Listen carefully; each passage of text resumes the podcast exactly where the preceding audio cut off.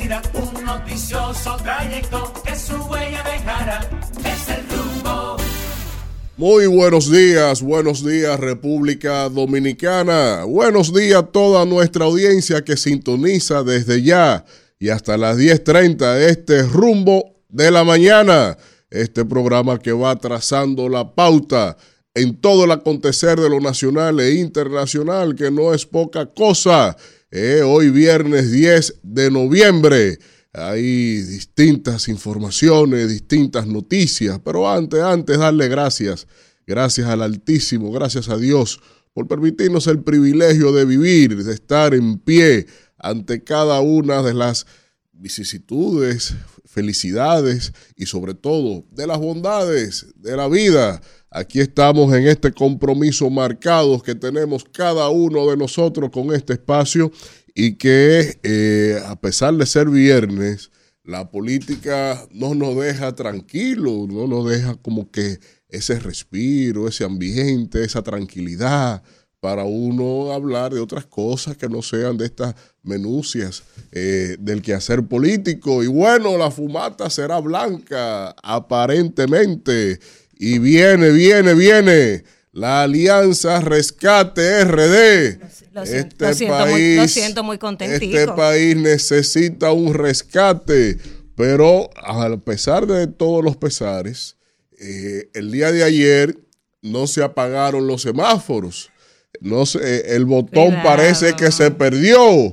O yo estoy preocupado por el doctor Balcácer, mi gran profesor, si le, pasó algo al doctor Balcácer, alguien que nos diga, porque estábamos esperando el botón, pero el botón que no se perdió fueron el de las plantas generadoras eléctricas.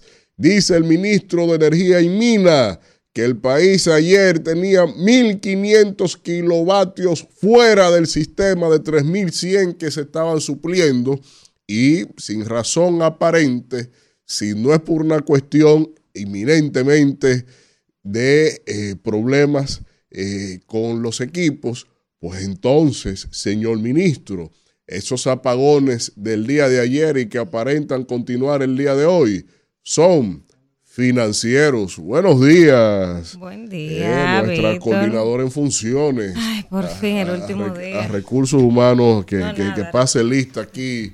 El eh, coordinador debería aterrizar y venir para acá directo, a asumir. No, tiene, que, tiene que acoplarse, él se lo merece. es un hombre trabajador. Ya está bueno. Es un hombre que trabaja mucho. Sí, es así.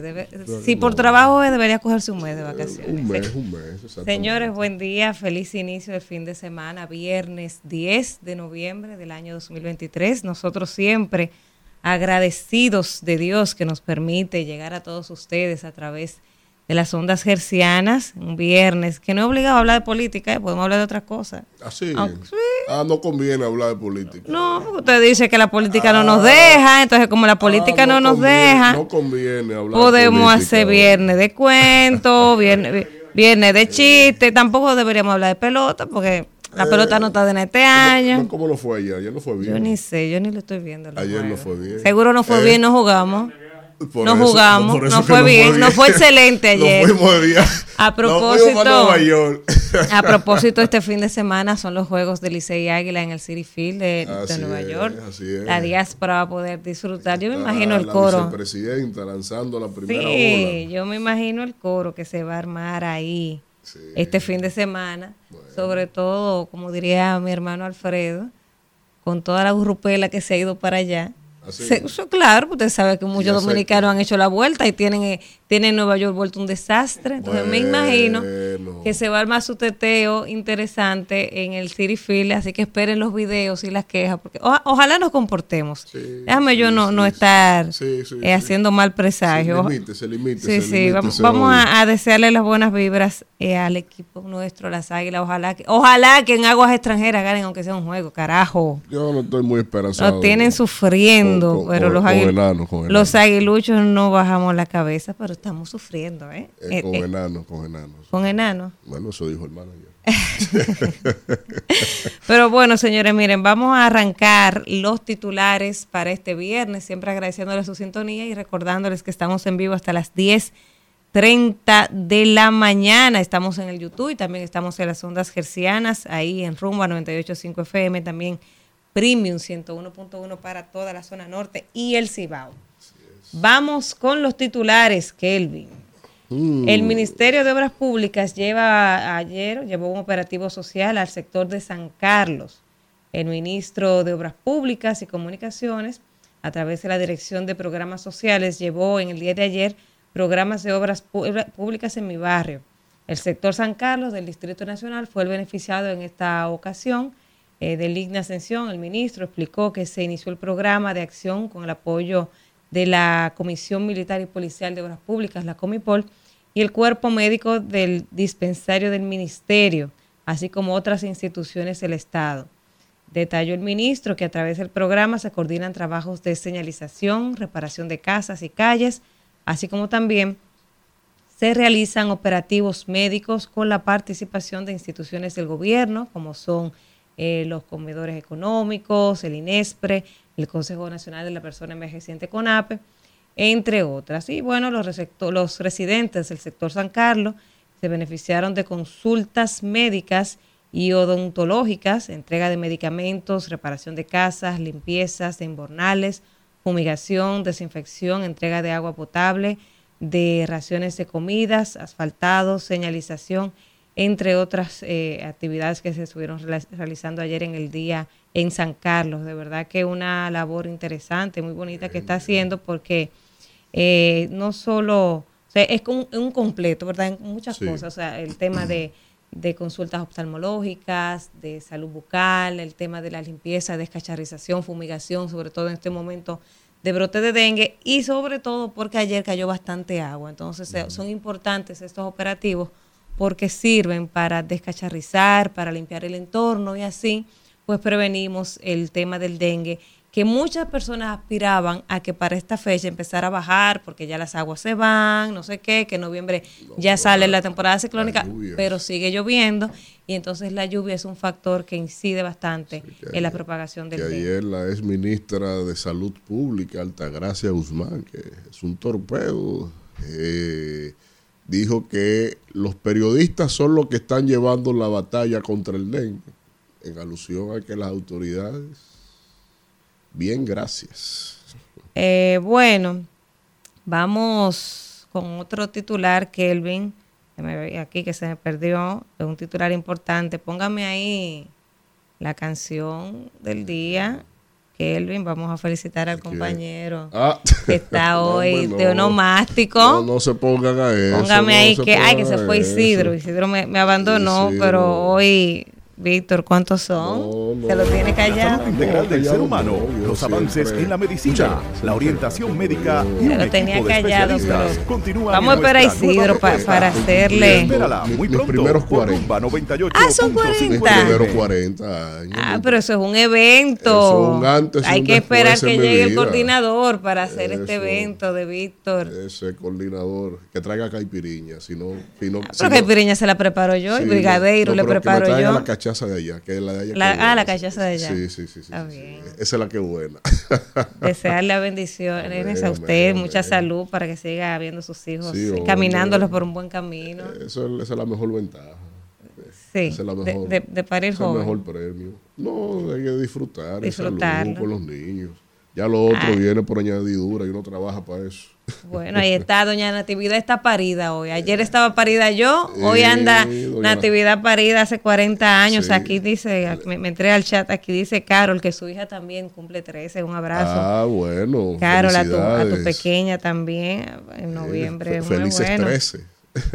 Hoy Víctor se va a portar bien porque él está de cumpleaños.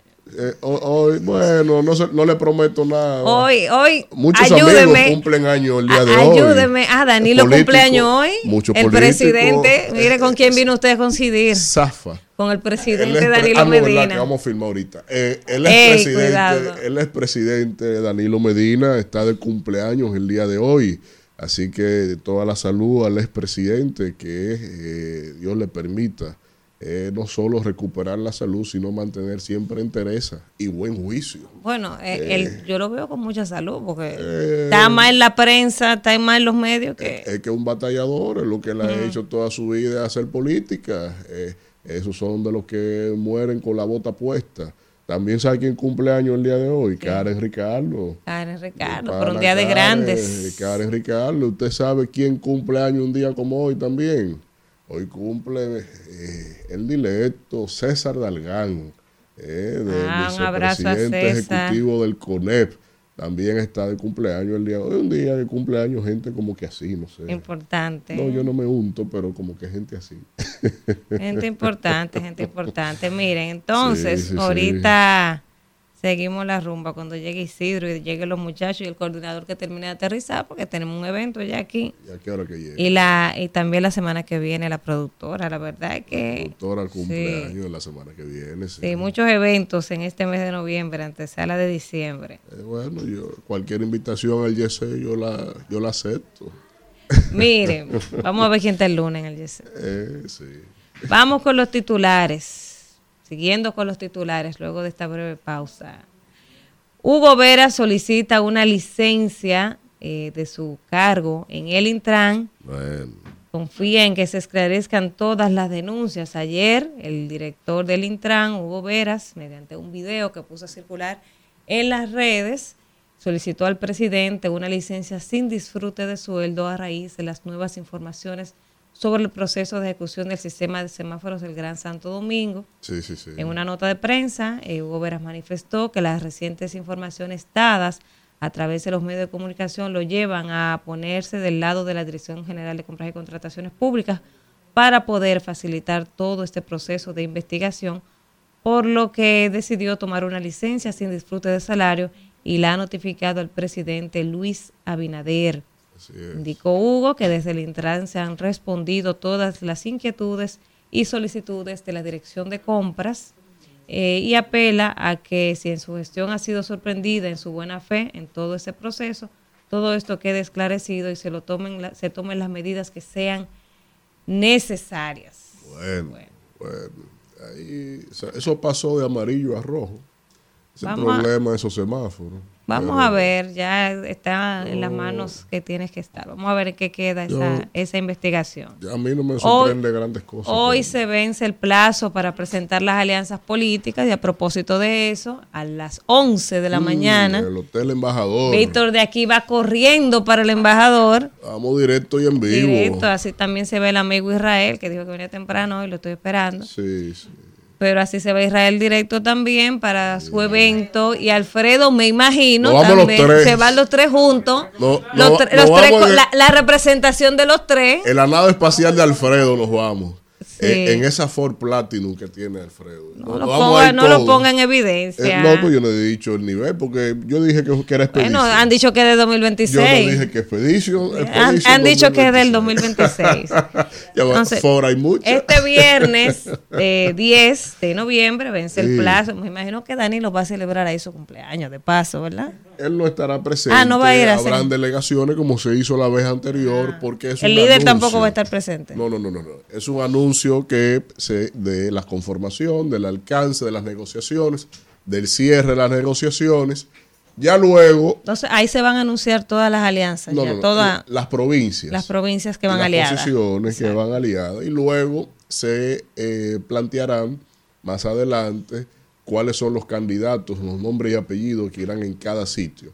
Y después de eso, entonces, ya se harán las actividades políticas en función a esta alianza que obviamente está circunscribe a la mayoría de la población en términos del posicionamiento real de cada uno de los partidos que están firmando ahí y que eh, viene entonces a complementar todo un bloque de oposición de cara a lo que significará esencialmente eh, las, eh, las luchas electorales en los procesos distintos que están marcados para el año 2024. Ahí generará un punto de inflexión, sin duda alguna.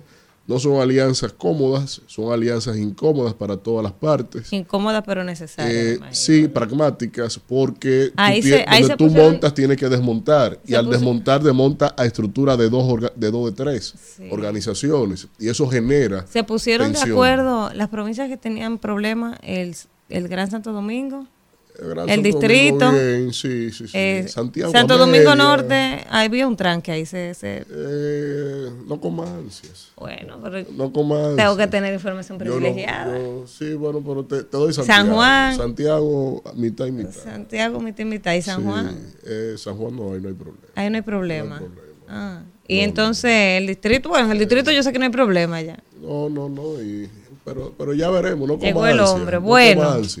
Faltan, dos fal- faltan, faltan dos o tres horas para ver los detalles Sí, de, de- sí, sí, sí, de aquí ahorita. Como diría mi amiga Kimberly, la alianza con desconfianza es la alianza que necesita ser rescatada, dice Kimberly. Mira, Vamos eh, a ver hoy cómo le yo queda. veo mucho esos alegatos de los oficialistas. Es interesante que lo maticen así, pero la desconfianza es del pueblo hacia ellos.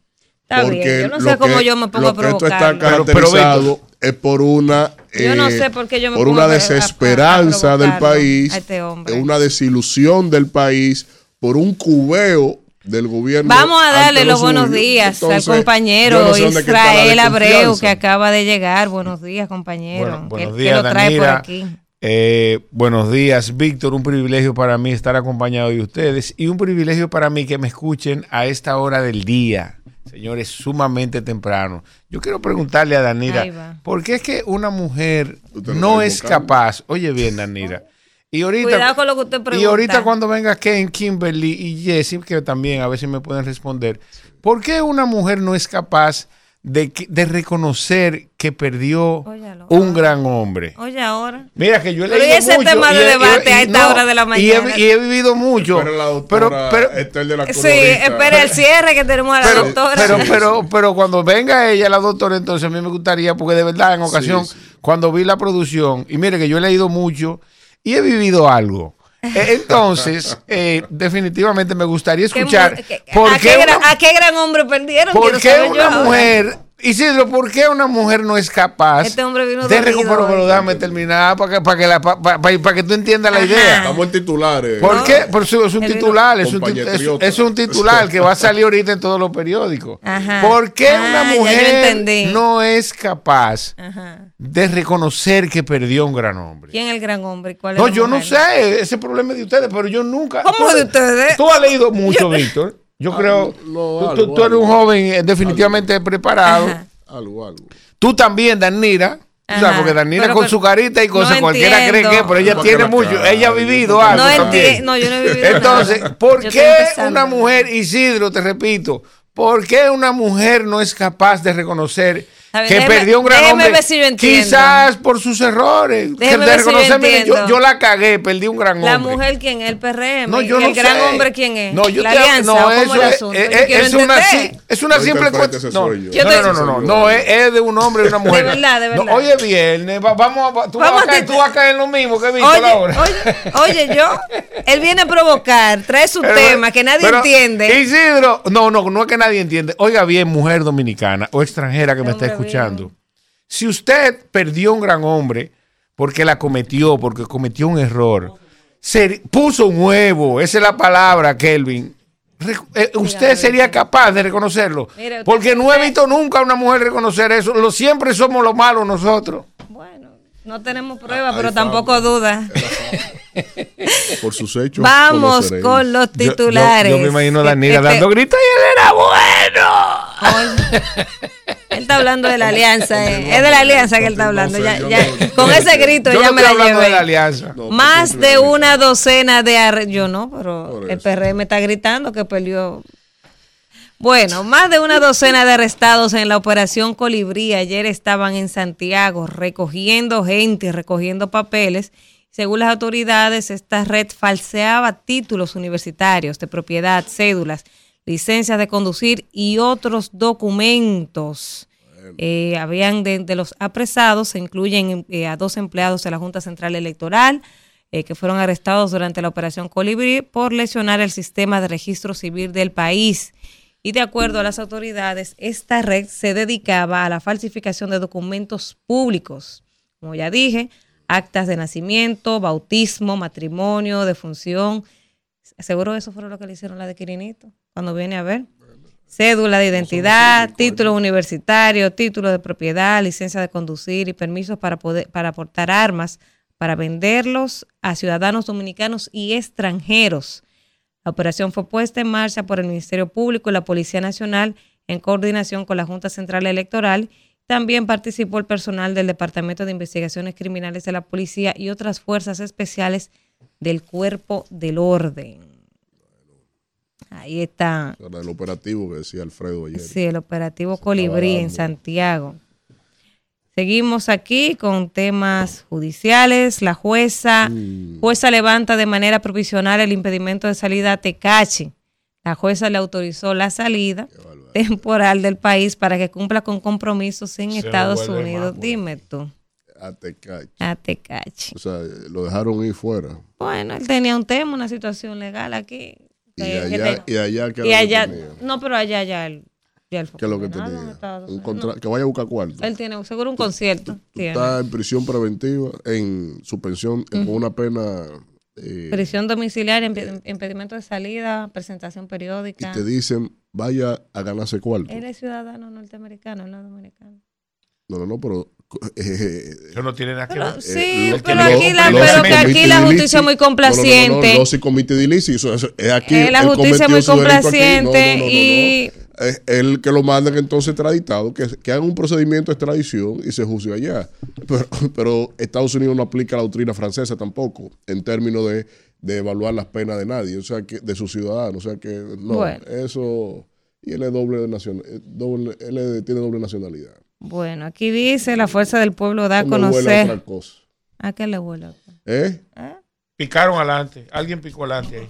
Alguien picó adelante, ¿no? No, no te yo le dije, yo le dije a usted, yo le dije a usted que la, la justicia es muy complaciente aquí. No, que vaya y que buscar cuarto, un tipo que tiene una aplicación de una medida preventiva. Pero eh, eh, váyase a buscar cuarto. Que vaya a buscar para pagar. No, no. Para pagar. No, no, no. No, eso se hace por transferencia. O sea, no. Que, hago, que hace no, concierto por sin dejar, sin dejar huella.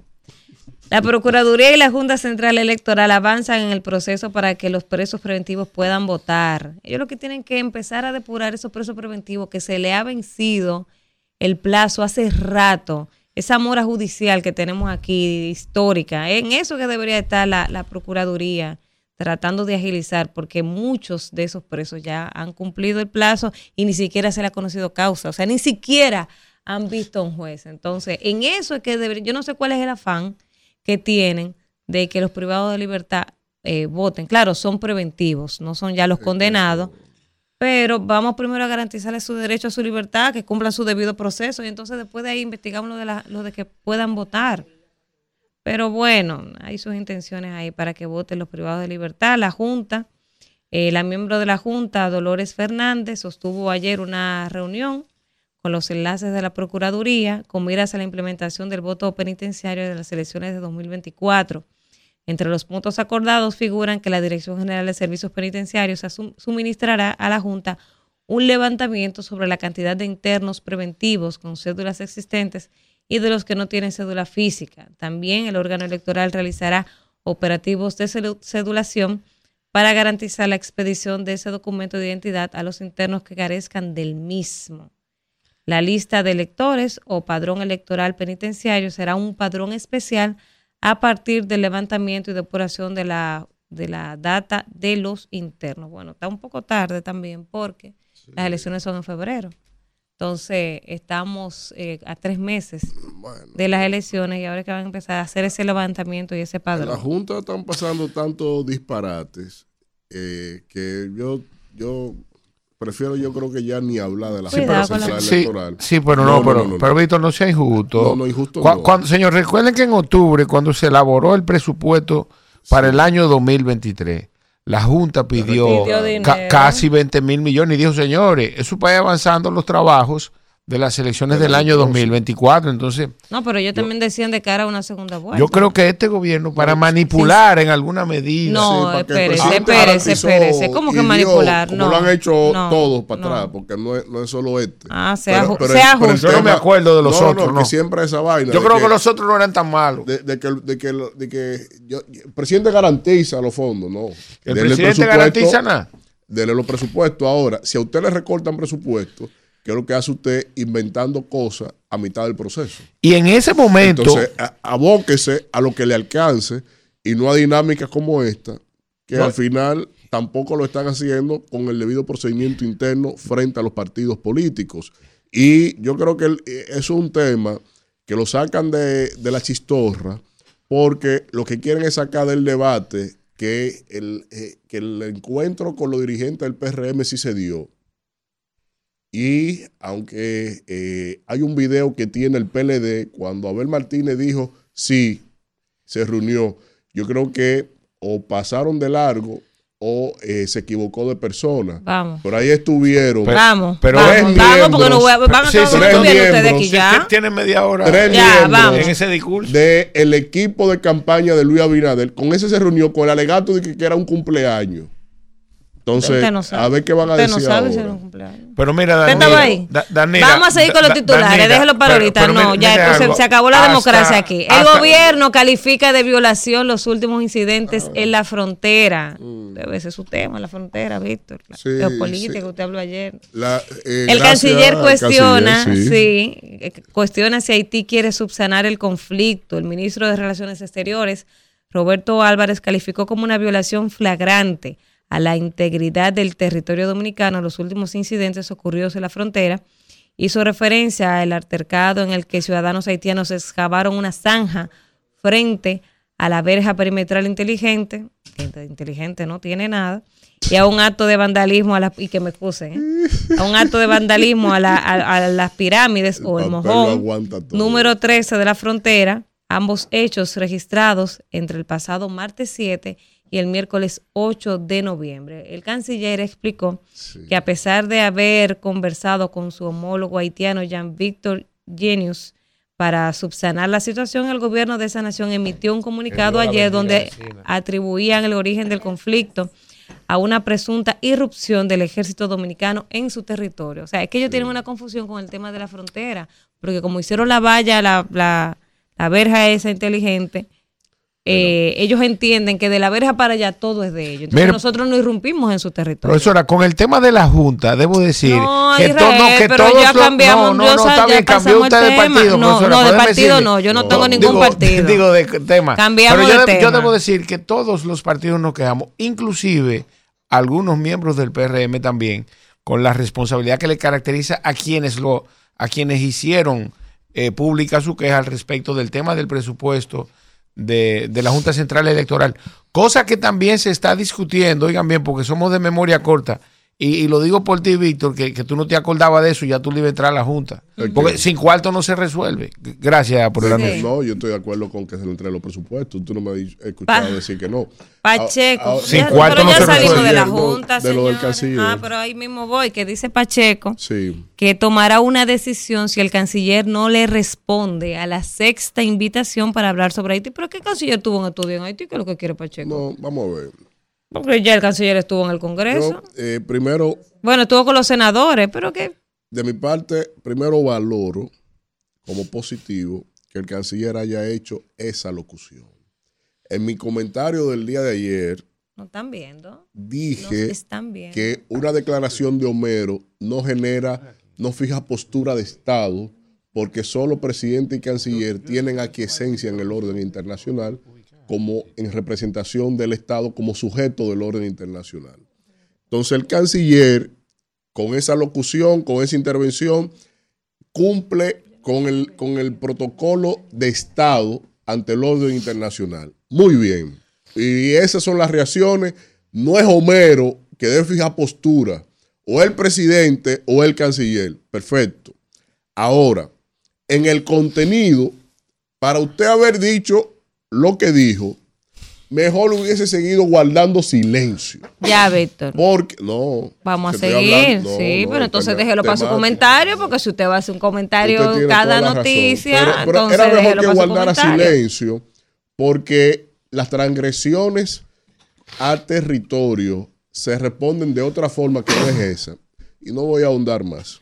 Dan ganador por sexta ocasión a Waldo Ariel Suero en las elecciones del Colegio Médico. Y sigue, y sigue. Se alzó eh. Waldo con la ñoña. Por sexta ocasión dirige el gremio médico. Ay, Dios. Eh, vamos a ver, le ganó ahí a la candidata a la presidencia, Yubelki Aquino, la doctora Yubelki Aquino, que también estaba eh, aspirando a dirigir el colegio médico. Y mientras Waldo y Senen respiren, que nadie aspire. ¿Usted cree cómo se sentirá el gobierno con, ¿Con Waldo? esa noticia? Bueno, pero que cuando el gobierno llegó, Waldo era el presidente y ellos se llegaron a reunir. Había como una 14 relación cordial. reuniones.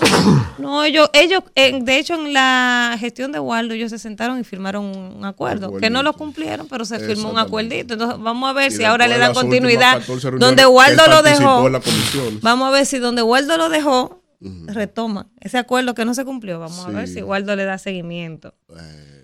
Ayer, creo que todos los que estábamos aquí, los que estamos aquí, sentimos el apagón anoche, ¿verdad? Claro, ¿Usted se le fue la luz? claro. A Kelvin se le fue la pestañó. Ah, usted afortunado. Pesta- yo- pero no, yo- se yo- fue, pero pestañó se fue. Yo estuve en las aulas anoche y se fue varias veces. fue. En la zona de, de la 1500 Junta. megavatios. En mi casa se fue y entonces luego de que ya se, se regresó la energía eléctrica, entonces se dio la información de que Punta Catalina eh, pues salió eh, y eso fue debido Dos a la salida de, de la, planta. de, de Punta Catalina, eh, eh, de sus plantas, Y entonces otras generadoras. Tuvimos ese apagón. La empresa de generación eléctrica Punta Catalina informó que sus dos plantas salieron de línea tras la ocurrencia de un evento en el Sistema Eléctrico Nacional Interconectado, CENI.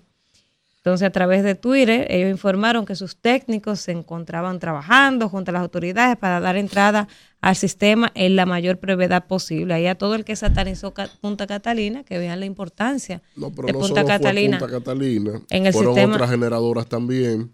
De los 3.100 eh, megavatios que se estaban supliendo, salieron de golpe más de 1.500 megavatios. Eh, no hay una razón técnica eh, expresa. Por lo tanto, yo no, es- eso es muy difícil, es incorrecto uno ponerse a especular ahí. Bueno, pues déjelo así, no pero especule, no, no, especule. si no es técnico, es financiero. Bueno, él dijo que estaban lo- los técnicos en la planta, lo entonces es técnico, es- es, es técnico, porque ellos Eh, dijeron, ah, coincidente. ellos dijeron el mismo que día, estaban, a la misma hora. ellos dijeron que estaban los técnicos ahí trabajando para restablecer el servicio, para entonces, restablecerlo, sí, pero, pero Entonces es coincidente. Y usted vio a los técnicos con los picos en la mano, con los alicates en la mano. Es, es un tema, de mi punto de vista, inminentemente financiero.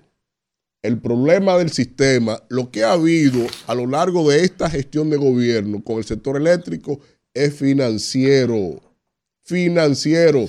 Los datos a usted no le consta, usted, No, usted con- dijo, No, que consta. Usted- Porque cada, cada mes, cada año, el subsidio de lo, y las pérdidas de las distribuidoras es mayor.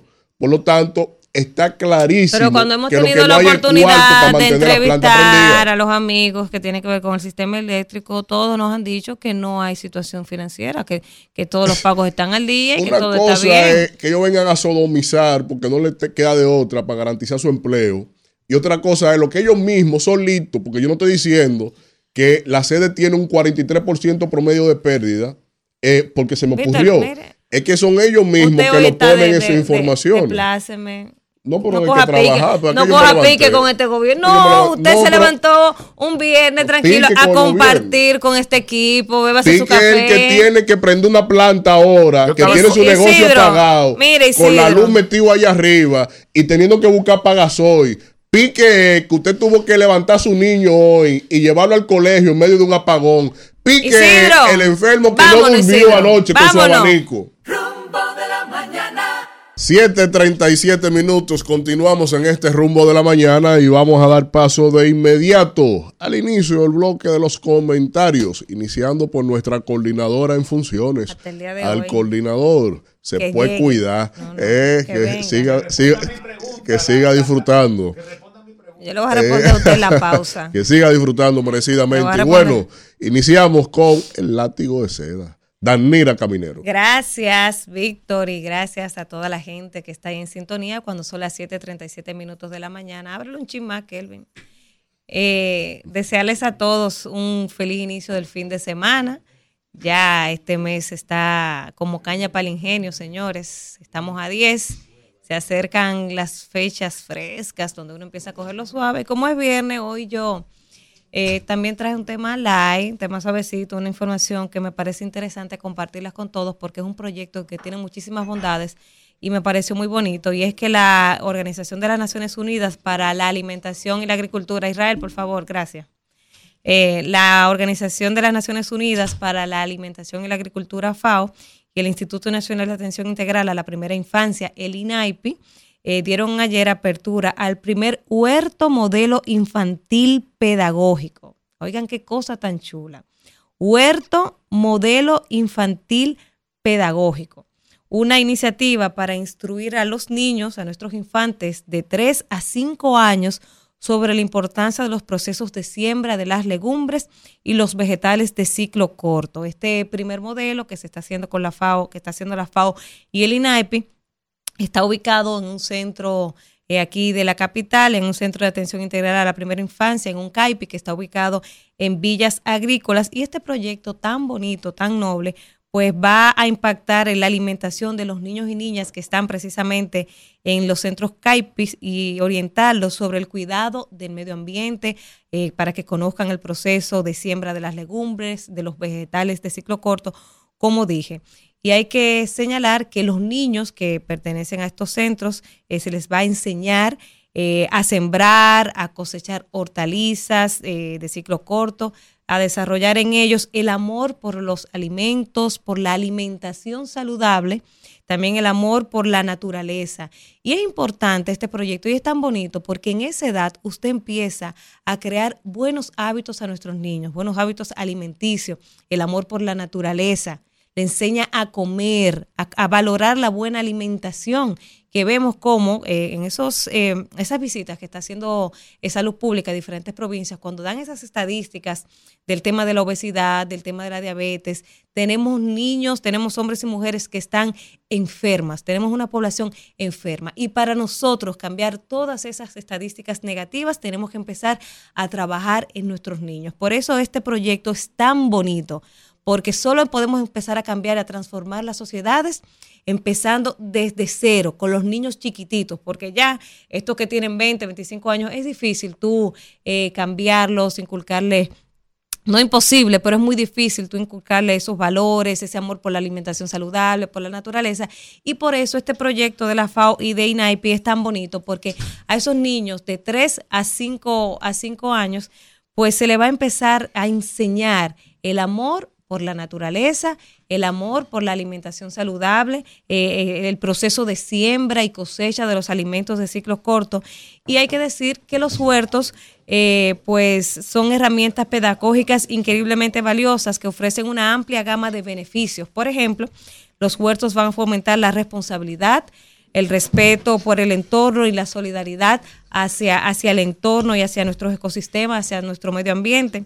También eh, a través de la siembra de las hortalizas y los frutos, nosotros podemos pues incentivar un mayor consumo de alimentos saludables en nuestros niños desde la edad temprana. Vamos a promover así una alimentación sostenible, un modelo de alimentación sostenible y más saludable. Y de esta, de esta manera podemos reducir esas estadísticas que hace unos meses se dio de que nuestros niños eh, en edad escolar están en sobrepeso porque consumen mucha, mucha azúcar, mucha, eh, mucha soda, mucho, mucho dulce. Entonces, este proyecto de verdad que es lindísimo, esta iniciativa que tiene la FAO de la mano del INAIPI, yo creo que hay que, hay que saludarla y hay que seguir promoviéndola hacia todos los centros, porque con esta mismo, estos mismos alimentos que se siembren ahí y se cosechen, se van a alimentar nuestros niños. Así que felicidades al INAIPI y a la FAO por esta iniciativa tan bonita, tan noble, que viene a aportar tanto. Quizás usted no lo vea ahora,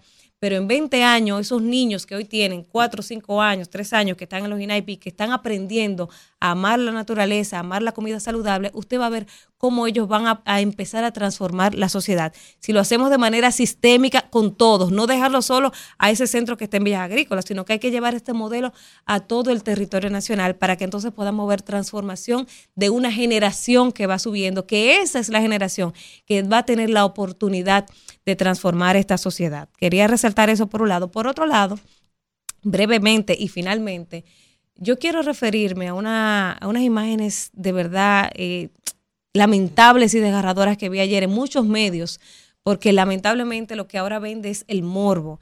Se ha perdido el respeto a las personas, la dignidad de los cadáveres, o sea, la dignidad a una persona aún después de muerta, hay que mantenerla. Y ayer, eh, cuando se recuperó el cadáver de una de las víctimas de esa tragedia del río Fula, yo veía como casi todos los medios eh, compartían esas imágenes de, de, ese cuerpo sin vida y sin siquiera ponerle, eh, difuminarlo. O sea, una cosa, una cosa de verdad que es dolorosa, porque usted no piensa que esa persona tiene familia, que tiene hijos, que todos tenemos acceso a las redes. Entonces aquí el morbo es tal que ya no nos importa nada no nos importa el dolor ajeno, no somos empáticos. Aquí ya, no, los views, los likes, tienen a la gente loca, o sea, tienen a los medios, a periodistas veteranos, destacados, que antes respetaban esto, los tienen locos. Porque queremos dar el palo noticioso, porque queremos más views y más likes que, que, el otro medio. Tenemos esa competencia eh, tan descarnada y nos olvidamos de la sensibilidad humana, nos olvidamos de ser empáticos, nos olvidamos que ese cadáver que está ahí, que esa mujer tiene familia, tiene hijos, tiene madres, padres, tíos, tiene gente que la quiso en vida, que la quiere y quiere que se mantenga su dignidad aún después de muerto. Así que qué pena ver y que pasa mucho, no es la primera vez y uno siempre tiene que venir a repetir esto en los medios, porque es que uno dice, coño, ¿hasta cuándo? ¿Hasta cuándo tendremos que ver imagen de este tipo? Ah, ¿tú sabes cuándo? Cuando le pase a una persona de ella. Yo recuerdo eh, mucho el caso de Claudio Nasco, eh, un caso eh, atroz, lamentable, que cuando esas imágenes se filtraron, la señora Nuria, como era una persona que le dolía, ella salió a condenar a todo el mundo, y a condenar y a cuestionar y a todo el mundo, a todo el que subió esas imágenes y las compartió, que también está mal. Entonces, cuando te duele a ti, sí importa pero cuando es un sin nombre, no importa. Sí, sí importa. Es una persona que tiene familia y que tiene que doler igual. Hay que respetar la dignidad de un cadáver. Hay que respetar la dignidad de una persona aún después de muerte y sobre todo ser empático con el dolor ajeno, señores. Se nos ha olvidado la empatía, se nos ha olvidado la sensibilidad. Entonces yo quisiera hacer esa reflexión a los medios, eh, sobre todo, y a la gente que también lo comparte, pero sobre todo los medios, que son los que tienen la responsabilidad de informar y que tienen que, que, tratar de por lo menos cuidar esas imágenes que comparten, porque es muy lamentable y muy doloroso. Uno piensa, algún día puedo ser yo, puede ser un familiar, y uno no quisiera verse en los zapatos de, una, de un familiar que tenga que ver a, a, a su ser querido en esas condiciones. Hasta ahí lo dejo, Isidro. Rumbo de la mañana.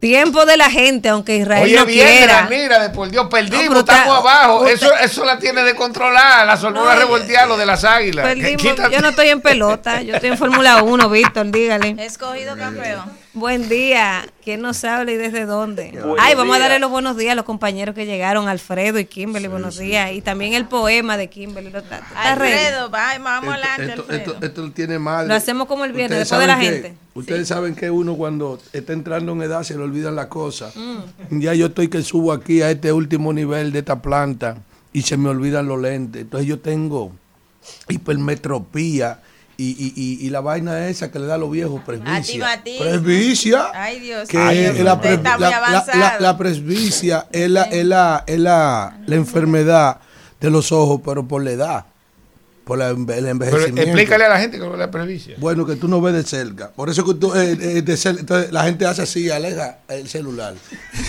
Cuando usted ve una gente alejando para leer, dice aquí, ¿Qué pasa a mí me pasó en el 45? embarazo. Mire que yo tenía que hacer así. Venga, enfocado. profesor. Oigan bien, no, no está bien, pero Dios, nuestro Salvador, mostró su bondad y su amor por la humanidad, con al final. Él nos salvó gracias a su misericordia. No por algo bueno que hubiéramos hecho Israel. Nos salvó lavándonos, dándonos una vida nueva al renovarnos por medio del Espíritu Santo. Eso es Tito en su capítulo 3, eh, en el versículo 4 al 5. Ustedes saben, antes de darle la palabra a Kimberly, hay, un, hay una noticia que yo le di gracias a Dios en el día de hoy, gloria a Dios, que dice, un hospital de Nueva York, hablando de ojo, logra por primera vez trasplantar un ojo entero a un paciente. Si eso no es una buena noticia, tú sabes que Francina Hungría salió un reportaje de que ella anda con un novio no vidente. Atención al boludo, ese José Beltrán, compañero mío de la maestría de gerencia de comunicación corporativa en AP. Los dos tienen algo en común, los dos veían. José atravesó por un proceso degenerativo que terminó finalmente perdiendo la vista, eh, jovencito. y, y Francina fue víctima de la delincuencia, ¿lo recuerdan? Sí, claro. Por lo menos ellos tuvieron la oportunidad algún día De de, ver de de, ver saber el que el verde, Saber cómo es el cómo es el verde, del rojo, cómo es el rojo, cómo es el mundo. No porque tú te lo imagines, porque un ciego que nunca ha visto, todo se lo imagina. Es decir, un ciego, por más que le digan que el rojo es del color que nosotros lo que vemos, por gloria y misericordia de Dios, podemos ver, nosotros, pero un ciego se lo imagina. Y con unos sistemas braille, dactilares, ellos identifican cosas. Pero ellos dos, por ejemplo, Francina y José Beltrán, mi amigo, el boludo, donde quiera que yo Buen llego, día, Kimberly. él es ciego y yo me siento y digo, boludo, él sabe que Alfredo de la Cruz. Sí, sí, yo tenía José una abuela Vamos, tenemos la línea llena quemando. Muy buenos días para todos y todas los que van camino hacia sus hogares, hacia sus trabajos, hacia los colegios de sus niños, a llevarlos. Ahí Alfredo me sí. salvó en el La camino. pandilla El de camino Jason me trajo. y- y- y- Fue Alfredo que y tuvo que traerme. De relevo, Sí. como Marilady Paulino. Hoy nosotros venimos rápidamente con un poemita de Alejandro Dumas. Eh, mi primer libro ya a ese nivel que yo leí fue de Alejandro Dumas, hijo, Las Damas de las Camelias. No sé si ustedes recuerdan Ay, eso no es una toalla sanitaria. Camelia, ese es Camelia. ¿Y cómo usted sabe de eso? de eso? Vamos, Sí, que entonces, llena. Vamos. El, el poemita rápidamente. La vida es tan incierta que la felicidad debe aprovecharse en el momento que se presenta. Alejandro Dumas. Feliz Ya. viernes Simple para todos. Dice Luis Miguel que viva Vamos. eso, ¿no? Buen día. ¿Quién nos habla y desde dónde? Buen día. Sí, Buenos días. adelante. Baje el volumen de su radio, por favor. No, no, espérese que aquí. un- perrito que tengo aquí. ¿El qué? Perrito. Es, es Alexander de Malmón. Oh, Alexander. ¡Ey, cuánto tiempo! Yo, yo estaba llamando en estos días para... Mire, y, y voy a cambiar el, el- el curso, mire. Yo, en verdad, que eso, esto es, esto es triste. Ayer, ayer, este, Hugo Vera hizo lo mismo que hizo Roberto Libro Fulcal. Oiga, ¿por qué? Aló. Sí, Sí, le escuchamos. Adelante, adelante, rápido. Sí, tranquilo, que yo tenía cinco meses que no llamaba, tranquilo. Entonces, hoy- Digo en línea, vamos, vamos, vamos, dale. bueno, bueno, pues pasen buen día. Pero ¿Pero y qué pasó, Alexander? está, está ñoño, hombre. Ay, Dios. No, porque ni siquiera escuchó. Bu- buen día. ¿Quién nos habla y desde dónde? De Nacia Activa. Buen día. ¿Quién nos habla y desde dónde? Alexander, Buenos días, ¿cómo están ustedes? bien. Bien, bien. ¿Quién nos habla? Ramón Guzmán. Ramón. Adelante, Mire, Ramón. eh, hoy, si Dios quiere, en el Hotel Embajador se va a presentar el resultado de la alianza.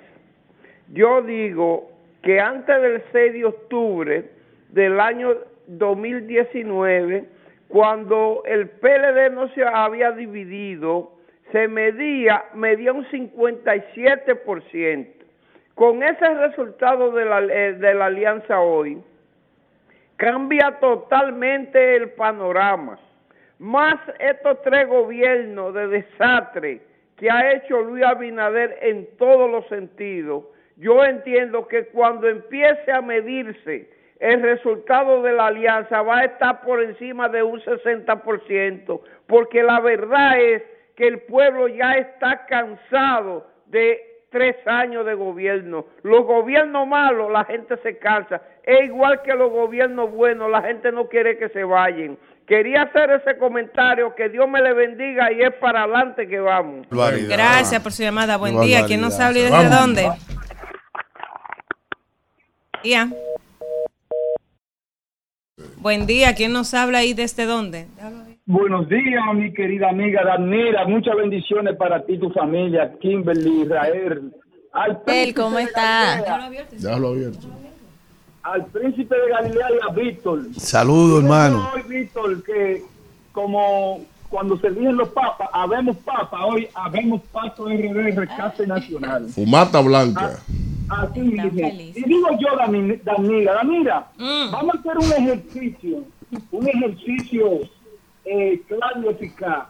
Cuando este desgobierno, el gobierno del PRM y de, Luis Abinader criticaba con, en su justo momento, eh, porque hay que ser justo, todos los actos de corrupción que, venían criticándolo al PLD, al PLD, tanto de Lionel como de Danilo Medina.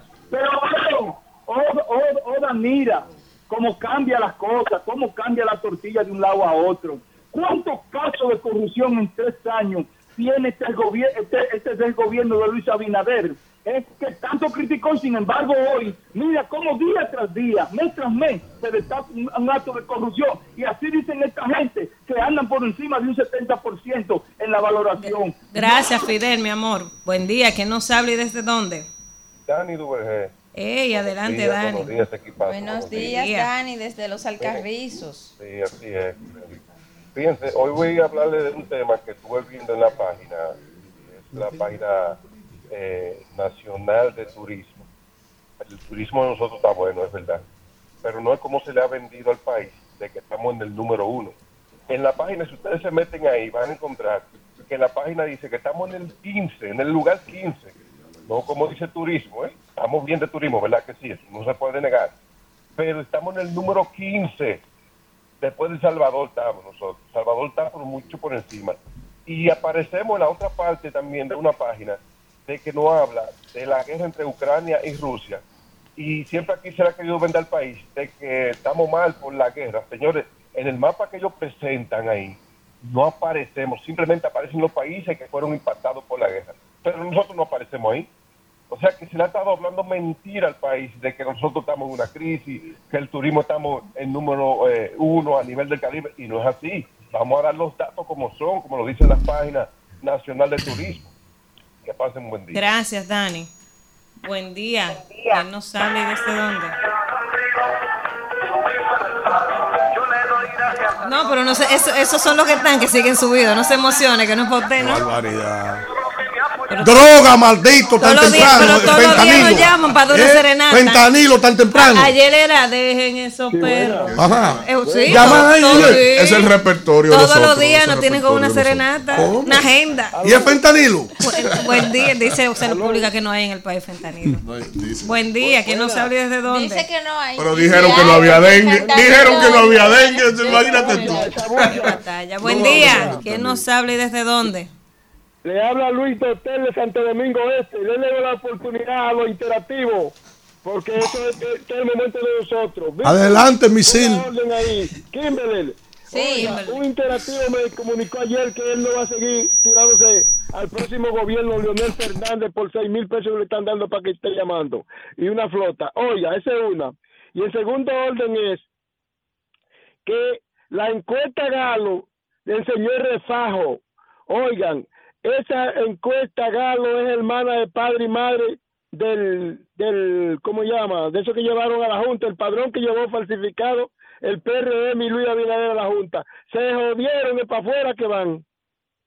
Gracias por su llamada. Buen día, ¿quién nos habla y desde dónde? Buen día, equipo. Alfredo Zapata. Ey, Alfredito. Alfredito, está entrando todos los días, no te puedes quejar. Hoy, no, ya, ya le bajar. Oye, y esa nómina ya la cancelaron. Oye, ahora. Oye, ahora. Adelante, Alfredito. mi tema. Hoy cumpleaños un grande. Bueno, tengo seis pies, dos pies. De- depende. Hoy cumpleaños mucha gente, aclare rápido. Hoy cumpleaños Víctor Villanueva. Gracias, hermano. Gracias, gracias. bendiciones. Ya yo temprano. Pero 40, vuelvo aquí en Víctor. el aire, lo 40 felicito. añitos, mis primeros 40. Muchísimas felicidades y muchas bendiciones. Amén, amén. Gracias, tú gracias. este país. Pa- Este país necesita jóvenes como tú, Mm. que le dicen la verdad en la cara a quien sea. Hmm. Ah, eso sí. Gracias, Alfredito. Buen día, ¿quién nos habla y desde dónde? Buenos días. Sí, adelante.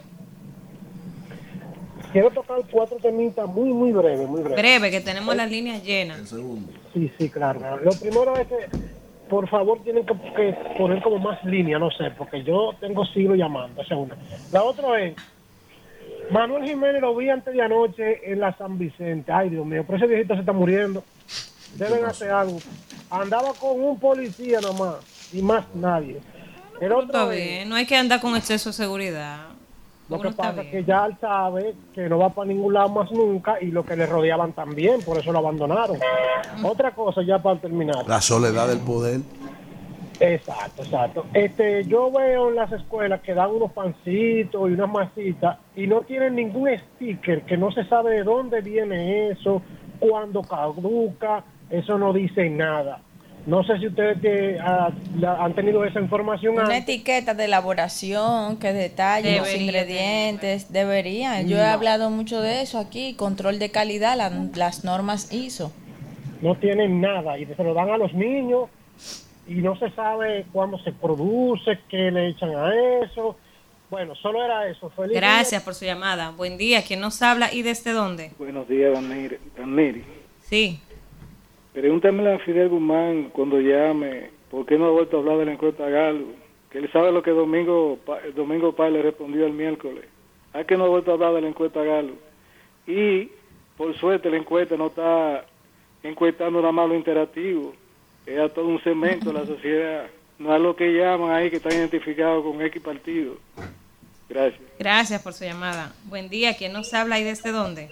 Por fin, buenos días. Buen es día. Valentín Tavares. Hey, Valentín. ¿Cuánto tiempo, Valentín? Es que después que bautizamos el programa como la voz que despierta la conciencia de los dominicanos, yo no he podido volver a entrar, pero siempre los escucho y estamos el día de hoy pues queriendo felicitar a Víctor Villanueva, mi hermano y amigo, Gracias, Valentín. Gracias. muy Gracias. respetado y querido en mi familia. Víctor, Sí. estamos trabajando para ser diputado. Ah, y como dice Antonio Marte, en los próximos días le voy a dar una primicia. Vamos a dar dolor de cabeza. En Mm. San Luis tenemos sorpresa. Vamos a barrer. Ah, Ahí bueno. no se sabe quién va a quedar en primer lugar. Si Jason o yo, pero estamos batallando. Ay, Que gracias, pasen los dos, hay espacio, Que hay espacio pasen, que pasen los dos. Gracias, Valentín. Buen día. ¿Quién nos habla y desde dónde? Sí, Manuel Beltré del Distrito Nacional. Adelante. Eh, es para hacer una, una, ¿qué te digo? Una denuncia o una advertencia, una sugerencia a la compañía que está haciendo la remodelación, la ampliación del kilómetro 9 de la autopista Duarte. Ahí había un parque que hizo el alcalde Roberto Salcedo. Han arrancado la mayoría de esos árboles. Entonces están haciendo las aceras y veo que hay espacio para poder, eh, ¿qué te digo? Los árboles que han sustituido, colocarlo ahí para que se mantenga un, una, una, un área boscosa, que eso contribuye a disminuir el- el- la temperatura.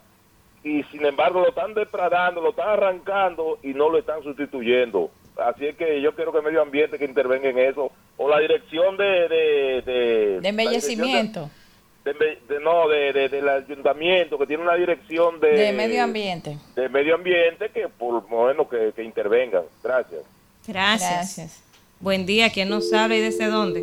Se cayó esa. Buenos días. Rumbo de la mañana. Buen día, rumbo de la mañana. Alexander Jiménez, el Alexander. Jiménez. Que viste y calza y maneja este carro. Adelante. Dale. Señores, pero, Víctor, felicidades, mi hermano. Que Dios te dé mucha vida y salud. Amén. Fuerza en la horadeta. Estamos en eso. Otra cosa, ¿cómo es posible que una encuesta diga que un presidente anda bien si este pueblo se lo está llevando el diablo? ¡Ey, cuidado, Ay, Alexander! Él está en la calle, él sabe lo que se está pasando. Buen día. Buen Hay que ver por qué calle la anda. Buen día. ¿Quién nos habla y desde dónde? días, Danira, eh, Carmen Suárez. Doña Un Carmen, abrazo buen día. Víctor, un abrazote que cumpla. Gracias. Eh, Danira, permíteme desarrollar brevemente una idea. Cuando- Habla un poquito más alto, doña Sí, Carmen. ayúdanos ahí. Un poquito más alto, doña Carmen. ¿Me escucha? ¿Me escucha? Sí. Sí. cuando eh, vimos que en el presupuesto no de este año, del año pasado, le recortaron sin sentarse con Román Jaque a ver para qué él necesitaba el dinero, por qué. Y después vimos cómo tuvo él que ir al palacio. Desde ahí yo comencé a tener mis dudas. Román Jaque es una persona muy apreciada y querida por este país por cómo enfrentó a Danilo Medina que no lo dañe, que no lo dañe porque no estamos dispuestos a soportar este desgobierno, este desastre general por el deseo de Luis Abinader. Se pasó tres años, casi cuatro, haciéndolo mal y ahora quiere quedarse a la mala. Pues no. Bye. Gracias, doña Carmen. Buen día. ¿Quién nos habla y desde dónde? Buenos días, buenos días. Confesor Martínez, Santo Domingo Norte. Bendiciones para todos. Amén. Adelante. Deyanira, confesor. Sí. me, me tumbaste la llamada ahorita, pero te respeto. Fue sin porque querer, fue- confesor. porque fue que llegó el señor cónsul de Orlando. Y usted, y usted también quiere ir a Disney. Y usted también quiere ir a Disney, ¿verdad? Es el pueblo que lo está gritando, Lee. Estoy mirando ahora al señor Víctor Villanueva, que tiene una cara como de canciller. Coño, señores, no se puede celebrante bien de ganar. voy ¿eh? a decir. No importa que le pongan 110 a la encuesta. Yo estoy trasnochado de un apagón. Le pueden poner 110 y se van. Y ese consulado de Orlando es de Alfredo de la Cruz. Es el único consulado que yo voy más. a pedir Gracias, confesor. ante Leonel Fernández. ¿Oíste, Oli? Claro que sí. Eso está reservado. Pero, pero él, pero él tiene que darme Sí. una habitación en la casa Sí, de oigan, oigan esto. ¿Ustedes ven cómo hay candidaturas reservadas? haciendo cuentos. ¿Eh? de- ¿Ustedes ven cómo hay candidaturas reservadas? Sí, tiene- Eso está reservado. Usted tiene que mudarse, está reservado, está Sigan- reservado. sigan haciendo tiene que mudarse a Imagination, Ok, que es la ciudad de Orlando, de la más preciosa y de la más cara. Buen día. ¿Quién nos habla y No, no, dónde? no ha ido Orlando. Los hijos míos sí, yo Eso no. es un pueblo de ensueño, imagínate. No, yo no he ido ahí, mis hijos han ido, yo no. Eh, Adelante, vamos a yo, escuchar. lo- yo lo llevo. No, Sí. puedo llamar dos veces. Primero, Víctor, no sabía que cumplía años. Felicidades, mi hermano, y estoy dispuesto a decolchar una, una botella de buen vino contigo y el equipo hoy, donde quiera que sean, y yo pago, carajo. Y segundo, ¿tú sabes lo que pasa, la mira? Que yo no soy de este interactivo que hablan por hablar. Yo no mostré en esa encuesta ahí al amigo Domingo, mi hermano, por 10 razones por qué esa encuesta es una falsa. Pasen buen día. Mira, hermana, eh, salieron las, las candidaturas reservadas Sí. del PRD. Vamos ahora Así, a hablar de ayer, eso. Vamos sí. con la PRM, última del bloque para De irnos a la pausa. Buen día. ¿Quién nos habla y desde dónde? Buenos días, queridos equipos. Mira, Sí. queremos hacer un llamado, queremos hacer un llamado al señor Román Jaque. Este es un país que está en democracia, está viviendo una paz social. Nosotros principalmente, como la alianza opositora, PLD, Fuerza del Pueblo y PRD, no vamos a permitir que ningún presidente de la Junta haga un sabotaje en este país, porque este es un país que está viviendo paz social, paz empresarial, y el mismo Domingo Páez lo confirmó que se han reunido dos veces y que están los videos ahí.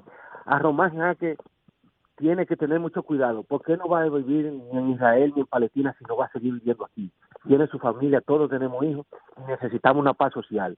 Así que le hacemos un llamado brevemente a, a Román Jaque que piense las cosas, que la piense muy bien, porque aquí en este país no estamos dispuestos a permitir vagabundería. ¿Entiendes? Gracias por su llamada, señores. Vamos a saludar a la gente que está en vivo ahí en el chat de YouTube con el otro rumbo. Activo Sí, ese ese chat, es están por ahí. rumbo. Ibe Pineda, Eddie Click, está también Félix Medina, está nuestro querido Jason García, siempre activo. Juan Taveras, está también el Gallo mismo. Transporte, Wanda, Geraldine Rivas, también nos saluda Iván Sánchez, la madre de este equipo que está parida hoy, doña Natividad de la Cruz. Bendición, mami, También bendición, está mami. Carol Mejía, Alfredito Zapata, Ese Jenny bueno. Miguel de Jesús, está Diomedes de la Cruz, nuestro Bueno, querido Marcos. Tapia que me dice que tiene su boleta para ir al juego ahí en el City Field. Bueno. También está Eury Alberto, está No a mí también Kelly Jiménez, el Gallo Transporte, Robert el Gallo Mora, Transporte es bueno, es bueno. Lucy Esther Díaz, también nos saluda por aquí Smiling, Raiza Aquino, Eusebio Ramírez, Gregorio Hernández, Dani Manuel Duvergé. También por ahí anda el terrible de Villajuana, La- la Ralph gurrupela. Pérez. No, no, ese no es bueno. Ralph Ese- Pérez. La gurrupela de René de Olio. Carmen Cruz, que nos manda No, claro que bendiciones. no, Amén, doña Ralph, Carmen. ¿verdad? ¿Por qué Maldito. no? Reyes Ortiz está por ahí, también nuestro querido Claudio Segura, mucha gente. Ese es bueno, Claudio bueno. Tales Claudio bueno. Ramírez, está también Gary Brito. Eh, gracias a todos por su sintonía. Isidro, vámonos. Vamos a continuar con los comentarios para este viernes y hoy vamos a cederle el turno temprano al Popi del equipo. No, no, no. El Popi. Economista. El Popi economista, el, econo- el econodivo del rumbo, el señor. a diputado de la circunscripción 3. El próximo diputado de la 3, que no sé qué hace en esa circunscripción. No, no, usted no tiene flow de esa. El faraón. Bueno, Vamos. el próximo diputado de Vamos con Israel. Abreu. El Miren. donosor del rumbo. De- definitivamente, Alfredo, no se puede tener un perfil griego y un par de pesos en el banco. De una vez te tildan de popi. ¿Un perfil? Griego. Ok. Dios Sí. mío, qué fuerte. Vamos para Míconos. Miren, eh, yo quiero, porque ho- hoy es viernes y definitivamente eh, amanecí lúcido hoy. Y quiero que todas las amables radioescuchas que a esta hora de la mañana nos están sintonizando me respondan la siguiente pregunta. Sí. ¿Se siente usted como mujer decepcionada de haber perdido ese hombre que usted amaba, quería, que era bueno, por haber cometido un error, por haber puesto un huevo, como dice ese filósofo griego Kelvin, en los controles? ¿Sí o no? ¿Sí o no? Oiga bien, en los años que tengo de vida no he escuchado a ninguna mujer, tampoco lo he leído, reconocer que perdió un gran hombre porque puso un huevo. Cuando muere. Continuamos. En otro orden, y no, y, y- y no, y no menos importante. yo, yo te voy a decir algo. Danira, de manera específica. de- no, no, espérate, Danira, déjame explicarlo. Danira no ha entendido la mañana entera que simplemente se trata de una pregunta. Y que de esto está bueno un Claro. lío también. No, no, a Isidro que se vaya y vuelva. Entonces, lo, lo- eh, Sí, eh, vamos a hacer una cosa. En clocha, vamos. Vamos, vamos, vamos. Rumbo de la mañana. Resulta casi imposible volver a ponerme serio, pero está bien, vamos a hacer el intento. Miren, señores, eh, en el día de hoy les voy a hacer una historia como el último viernes pasado. Pues resulta que a mis oficinas fue un, ciudadano dominicano, un, un amigo de muchos años, al cual me he mantenido asesorándole en materia financiera. Después de una larga bonanza, de tener unos cuatro o cinco años, eh, teniendo un buen desenvolvimiento económico, teniendo finanzas positivas, es decir, teniendo superávit en sus finanzas, ese ciudadano que viene de una clase eh, muy humilde, de clase baja, logra establecerse social y económicamente en virtud primero de su trabajo y posteriormente del financiamiento de las instituciones financieras, finalmente, porque inicialmente, como todo dominicano, tuvo que financiarse de manera informal, pues no tenía acceso al crédito y, y tuvo que financiarse con esos ciudadanos que se dedican al préstamo. En algunos casos onerosos, todos onerosos, porque todos persiguen el lucro económico, pero en algunos casos más costosos y menos costosos desde el punto de vista de la informalidad. Bueno, pues ese ciudadano acumula un patrim- un patrimonio importante y se mantiene operando sus empresas. En ese momento recuerdo que en ese momento de bonanza tuvo la tuve la oportunidad de asesorarle en materia financiera para que invierta los recursos que estaba produciendo. Eh, tomó sus decisiones, en algunos casos le fue bien, en otros no le fue tan bien. Sin embargo, me mantuve siempre asesorándole a pesar de las decisiones que tomó. Siempre le recordaba con las decisiones que tomaba que, mira, no estoy necesariamente de acuerdo con la decisión que está tomando, sin embargo, te voy a apoyar en, en ocasión de que los resultados que tú esperas quizás no sean los más óptimos. Y así se mantuve, se mantuvo esa relación profesional que con los años se ha convertido en una relación de amistad. Pues hace unos meses se me acerca con una situación económica muy complicada. ¿Y de qué se trataba esa situación económica? El resultado, lamentablemente, de sus operaciones en, la empresa que dirige, que fundó, pues ya no estaban siendo tan halagüeños como en años anteriores. Y tenía, como en sentido general, la población, por decisiones eh, internas relacionadas con el manejo de sus finanzas o por decisiones externas del sistema económico y de cómo va en alguna medida el país, para no circunscribirlo ni a la situación externa por las condiciones del país, ni a la interna por decisiones de él, bueno, pues estaba viviendo una relación, una situación relativamente difícil, lo que implicó que él tuviese que financiarse con la finalidad de ver qué pasaba en el tiempo, si él podía recuperar esa bonanza que en años anteriores tenía. Bueno, pues al llegar al límite de agotar tanto su capacidad de crédito como la posibilidad de que esa situación económica que estaba viviendo se mejorara, pues decide ir a mi oficina y me explica todo esto que previamente les, les he dicho.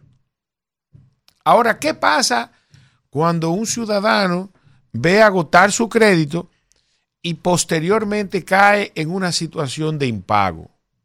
¿Qué pasa en República Dominicana?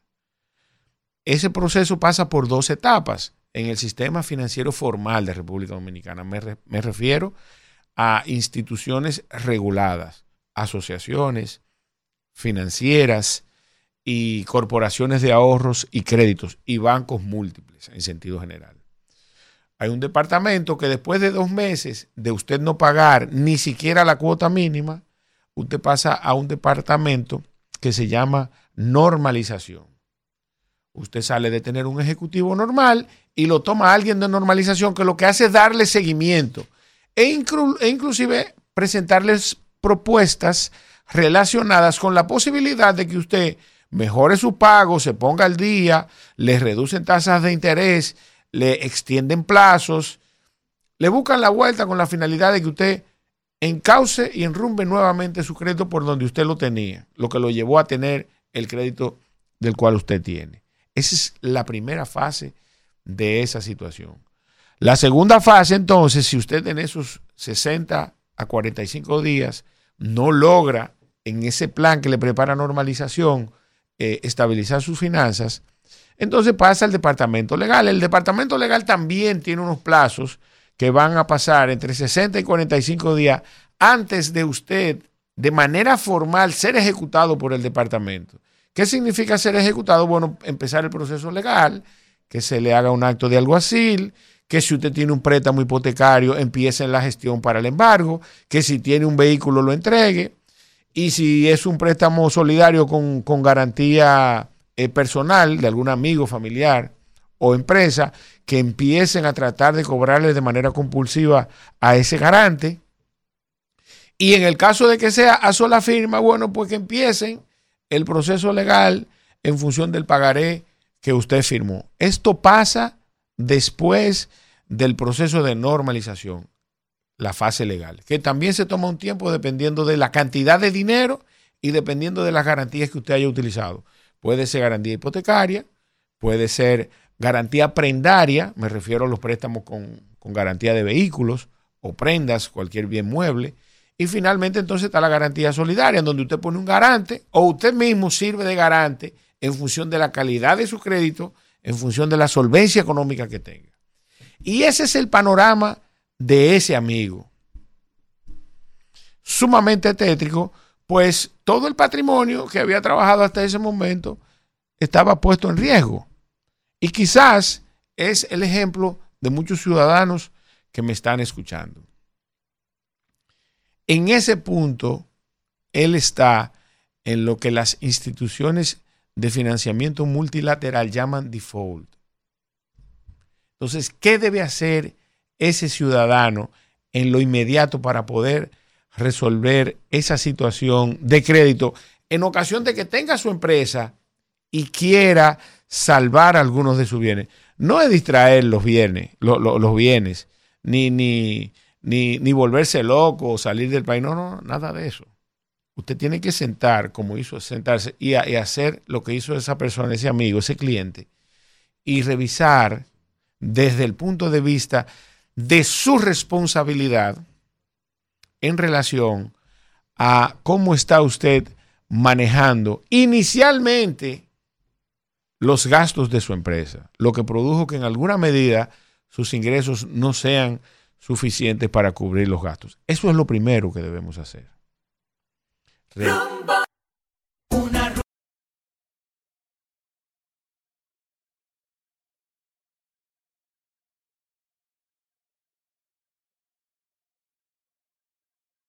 Es la variable, esa es la variable, me están saboteando, que eso es danera. Ahora fue que prendí el micrófono. Ok, bueno, el hecho es que reviso mis gastos, los reduzco lo más que pueda y concomitantemente con eso, reviso mis ingresos y veo la posibilidad de aumentarlo. Lo que pasa es que en el caso de los ingresos, esa posibilidad es un poco más remota porque no dependen de mí. Y finalmente, entonces, estabilizo la empresa en función de ese flujo de caja, de hacer un acuerdo medianamente posible y viable con la institución financiera, ¿verdad? Y generar más ingresos. Con esto usted relativamente resuelve. ¿Qué significa generar más ingresos? Bueno, pues revisar su modelo de negocio. Generar más ingresos. Reviso mi modelo de negocio a ver qué no está funcionando, por qué no generó más ingresos. Y en el caso de los gastos, hacer lo que tenga que hacer desde el punto de vista de la reducción de los mismos para que mis ingresos me sean suficientes para mínimamente sobrevivir en ocasión de la situación económica que estoy viviendo. Pues para concluir, ese es el caso de nuestro país, República Dominicana, que lamentablemente ninguno de los gobiernos en los últimos 20 años se han abocado a hacer. Revisar nuestros gastos, que es lo que podemos controlar, y posteriormente ver la posibilidad, no necesariamente creando más impuestos, ¿eh? Porque como en el caso de una empresa, usted puede buscar más clientes sin necesariamente aumentarle los precios a los clientes que ya usted tiene, porque aumentarle los precios lo saca de, mercado.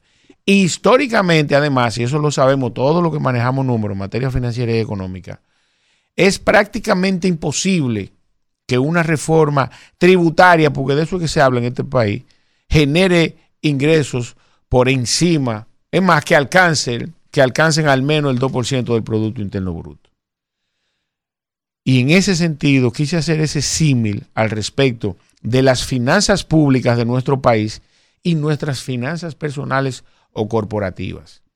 Debemos hacer un ejercicio responsable de en qué estamos gastando el dinero que recauda el Estado dominicano. Si estamos siendo responsables a la hora de endeudarnos, porque como algunos ciudadanos que cogen dinero prestado para irse de viaje, en este momento en República Dominicana tenemos un gobierno que coge prestado para financiar nóminas y quizás viajes también. Hasta aquí lo dejo Isidro. Rumbo de la mañana. Bueno, 8, 25 minutos de la mañana y vamos a ir de inmediato con el comentario del homenajeado, ¿cómo es? Homenajeado. Víctor Villanueva. Gracias, gracias. Bueno, Suave eh, hoy que usted está de, de pláceme, suave. bueno, hay muchos temas y los viernes yo siempre lo tomo un tanto para reflexionar sobre algunos temas. Qué barbaridad. Eh, en este caso, eh, hay un... col- no, no, no, no. Vete. Eh, en este caso hay un cóctel, obviamente, de temas, a ver cómo lo puedo eh, concatenar uno a uno. El primero que quiero señalar es el caso relacionado a lo que ha ido aconteciendo en España de cara a la firma del acuerdo eh, entre Pedro Sánchez y el partido que eh, lleva John per Cataluña, que es eh, el partido independentista, que con los siete votos que alcanzó en el proceso electoral pasado, son los votos necesarios que necesita eh, el PSOE para lograr la investidura del presidente Pedro Sánchez para la próxima legislatura.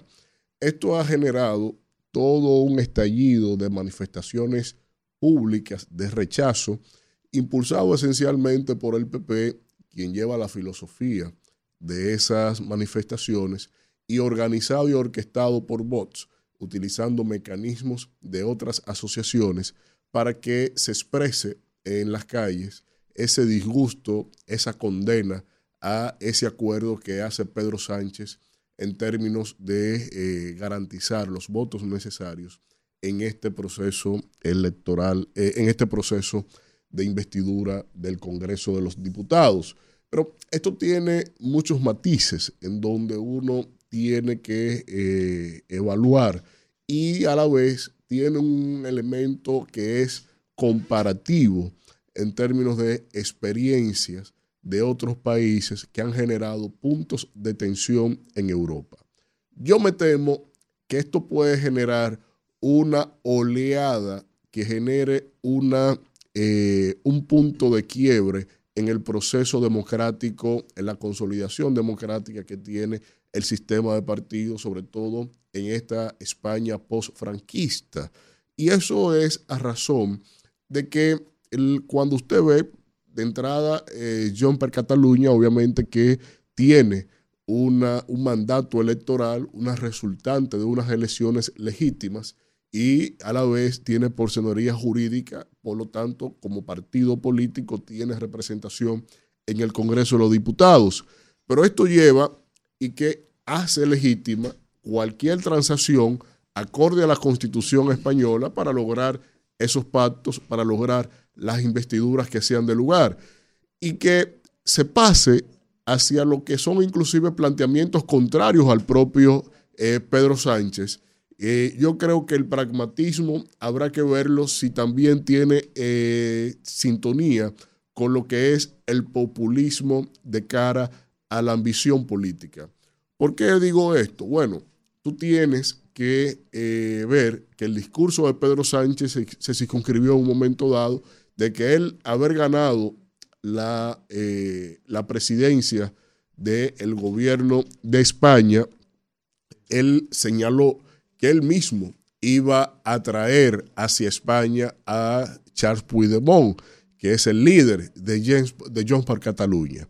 Y eso eh, muy contrario a lo, que está, a lo que acaba de firmar el Partido eh, Socialista Obrero Español, en Bruselas con su secretario de organización y con el representante de esta organización política independentista y que implica una amnistía en sentido general y el establecimiento de negociaciones y reconocimiento de algunos lineamientos que puedan generarle ahí el tipificativo de delito a, los acontecimientos que hubo en Cataluña de cara a esa intentona irresponsable de parte de Puigdemont que salió huyendo como una rata desde eh, España hacia destino eh, eh, en Europa ya nórdica. Pero en este caso tenemos que ver el hecho de que genera un punto de inflexión, una variación a 180 grados de lo que era el planteamiento de Pedro Sánchez en esta circunstancia que tiene, en este caso, España y de cara a lo que es el independentismo. Pero por otro lado, se ve el caso entonces del extremismo derecho de, España, que entonces está asusando estas circunstancias para hacer valer ahí sus pretensiones de rechazo a esto. Pero Vox apenas alcanzó, no alcanzó los votos que se, que se entendía que podía tener.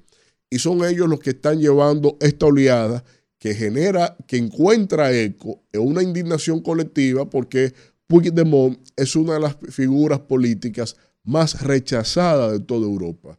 Y tú verte en la necesidad de tener que pactar con los independentistas, no es, eh, no, me, no me evita hacer el comparativo con el proceso político que vivió Inglaterra con el caso del Brexit. Cuando eh, James Cameron, como eh, primer ministro de Inglaterra, para garantizar su repostulación, eh, firmó con los, con los antieuropeístas ingleses, firmó la consulta, en la, la aprobación, pactó ir hacia, unas, hacia un referéndum en Inglaterra para eh, determinar si, se, si seguían o no en la Unión Europea en los lineamientos económicos en los que estaban asociados, no así obviamente en lo migratorio. Y eso, eso llevó a que se tipificara ese proceso como el Brexit, la combinación de la salida de, del imperio británico de la Unión Europea y que rompiera inclusive después con esa trilogía de poder que significaba Inglaterra, Francia y Alemania como eje que mantenía la Unión y sobre todo en términos económicos y de eh, eh, incidencia fáctica sobre el resto de los países miembros de la Unión Europea. Un acto irresponsable político en un momento dado de, eh, del primer ministro Cameron llevó a llevar, a, dejar a Europa en ese escenario y que es la base, de mi punto de vista, de una crisis de liderazgo que tiene el, el sistema político europeo. Pero en este caso también se ve el contexto de lo que eh, se lleva en el caso de España, porque es otro, estamos ante otro caso irresponsable político por generar un punto de inflexión solo con la intención de afianzarse desde el populismo en la primera magistratura del gobierno español. Vamos a ver qué dicen los días por venir, pero sin duda creo que puede generar un punto de quiebre porque sentarse a negociar con lo que tiene que ver con los independentistas no es una de las mejores eh, reseñas que puede tener eh, en este caso, una de las mejores experiencias que puede tener ahora mismo España. Pero llegando al plano local, eh, el día de ayer me es obligado referirme a la reacción que tuvo el canciller de la República Dominicana ante los hechos distintos que se han suscitado en la frontera y en este caso está muy claro que el canciller, como dije en mi comentario el día de ayer, en la mañana de ayer, de que no era con el señor Homero que se debía de fijar posturas en términos de cuestiones diplomáticas o de crisis internacionales.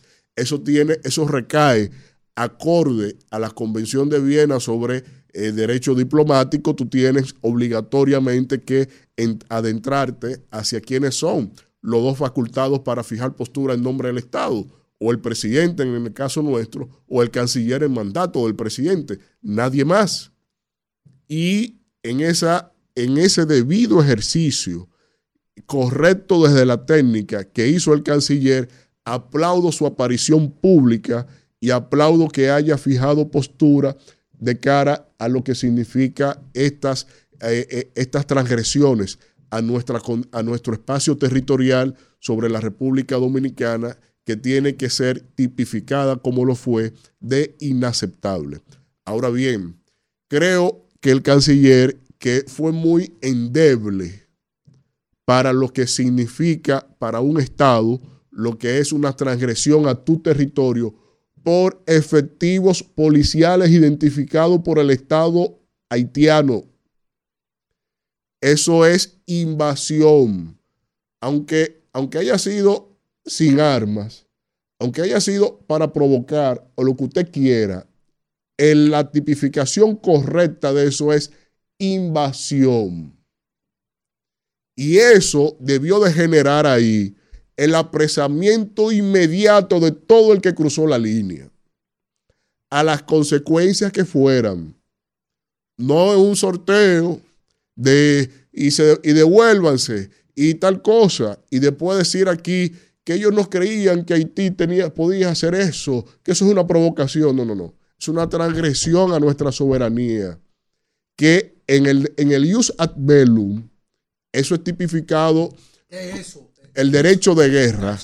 El derecho de guerra que tienen los estados, que faculta el derecho internacional a los estados. El Ius ad bellum te delimita claramente que cualquier transgresión a tu espacio aéreo, terrestre o marítimo te da todo el derecho literalmente de abrir fuego. Porque aunque ellos no hayan disparado un solo tiro, es la equivalencia de eso, o peor aún, fue, fue pacífica la intervención. Entonces, yo creo que después de esa declaración del canciller, como también señalé el día de ayer, tienen que circunscribirse ahora en hacer un periplo y denunciar la agresión territorial que estamos nosotros padeciendo por parte de los haitianos, del gobierno haitiano. Y, como he dicho en comentarios anteriores, el golpe que no podrá soportar el gobierno o lo que hay ahí de gobierno en Haití es que desde otro estado, nosotros como sujeto del orden internacional, pasemos a cuestionar el estatuto internacional del gobierno de Haití, porque no tiene legitimidad, porque no tiene eh, composición de la trilogía de poderes acorde a su constitución y porque está yéndose de lado a las normas que le son erga omnes en función a lo que es la responsabilidad internacional imputable al Estado haitiano. Celebro la reacción que así es que se hace, creo que es la primera que hace el canciller en todo el tiempo que tiene en esas funciones, así es que se fija postura y recomiendo que dejen de ser tan endebles con las transgresiones a nuestro territorio porque le están generando aquiescencia en favor de lo que nos están oprimiendo y que se pinta de víctima, en este caso, el gobierno de Haití. Rumbo de la mañana. 8.40 minutos de la mañana y vamos de inmediato con el comentario de mi hermana Kimberly Tavera. Gracias, Danira Caminero. Señores, y eh, ayer yo estuve mirando, antes de adentrarme en mi comentario, voy a hacer esto rápidamente, que Cielo Morales, quien está en la CEPAL dirigiendo la parte de la planificación, resaltó que República Dominicana ha tenido grandes avances en el tema de la planificación a corto y a largo plazo. Y eh, lo hizo en una reunión de diversos ministros de diferentes países de América Latina que eh, tienen bajo su responsabilidad el tema de la planificación. Y ciertamente, dos leyes muy importantes que se han logrado con, ese, eh, con, con respecto a la planificación es la ley de ordenamiento territorial y la extinción de dominio. Y ustedes dirán, bueno, pero ¿por qué la ley de extinción de dominio forma parte de esas leyes que ayudan con el tema de la planificación? Y es el uso de los recursos. Esa ley vino acompañada de una serie de reglamentos que se hicieron que indican incluso cómo se van a usar las propiedades que sean incautadas y en qué momento deben ser incautadas. Y eso facilita el uso de esas propiedades del Estado que el Estado recupera en estos procesos que se realizan.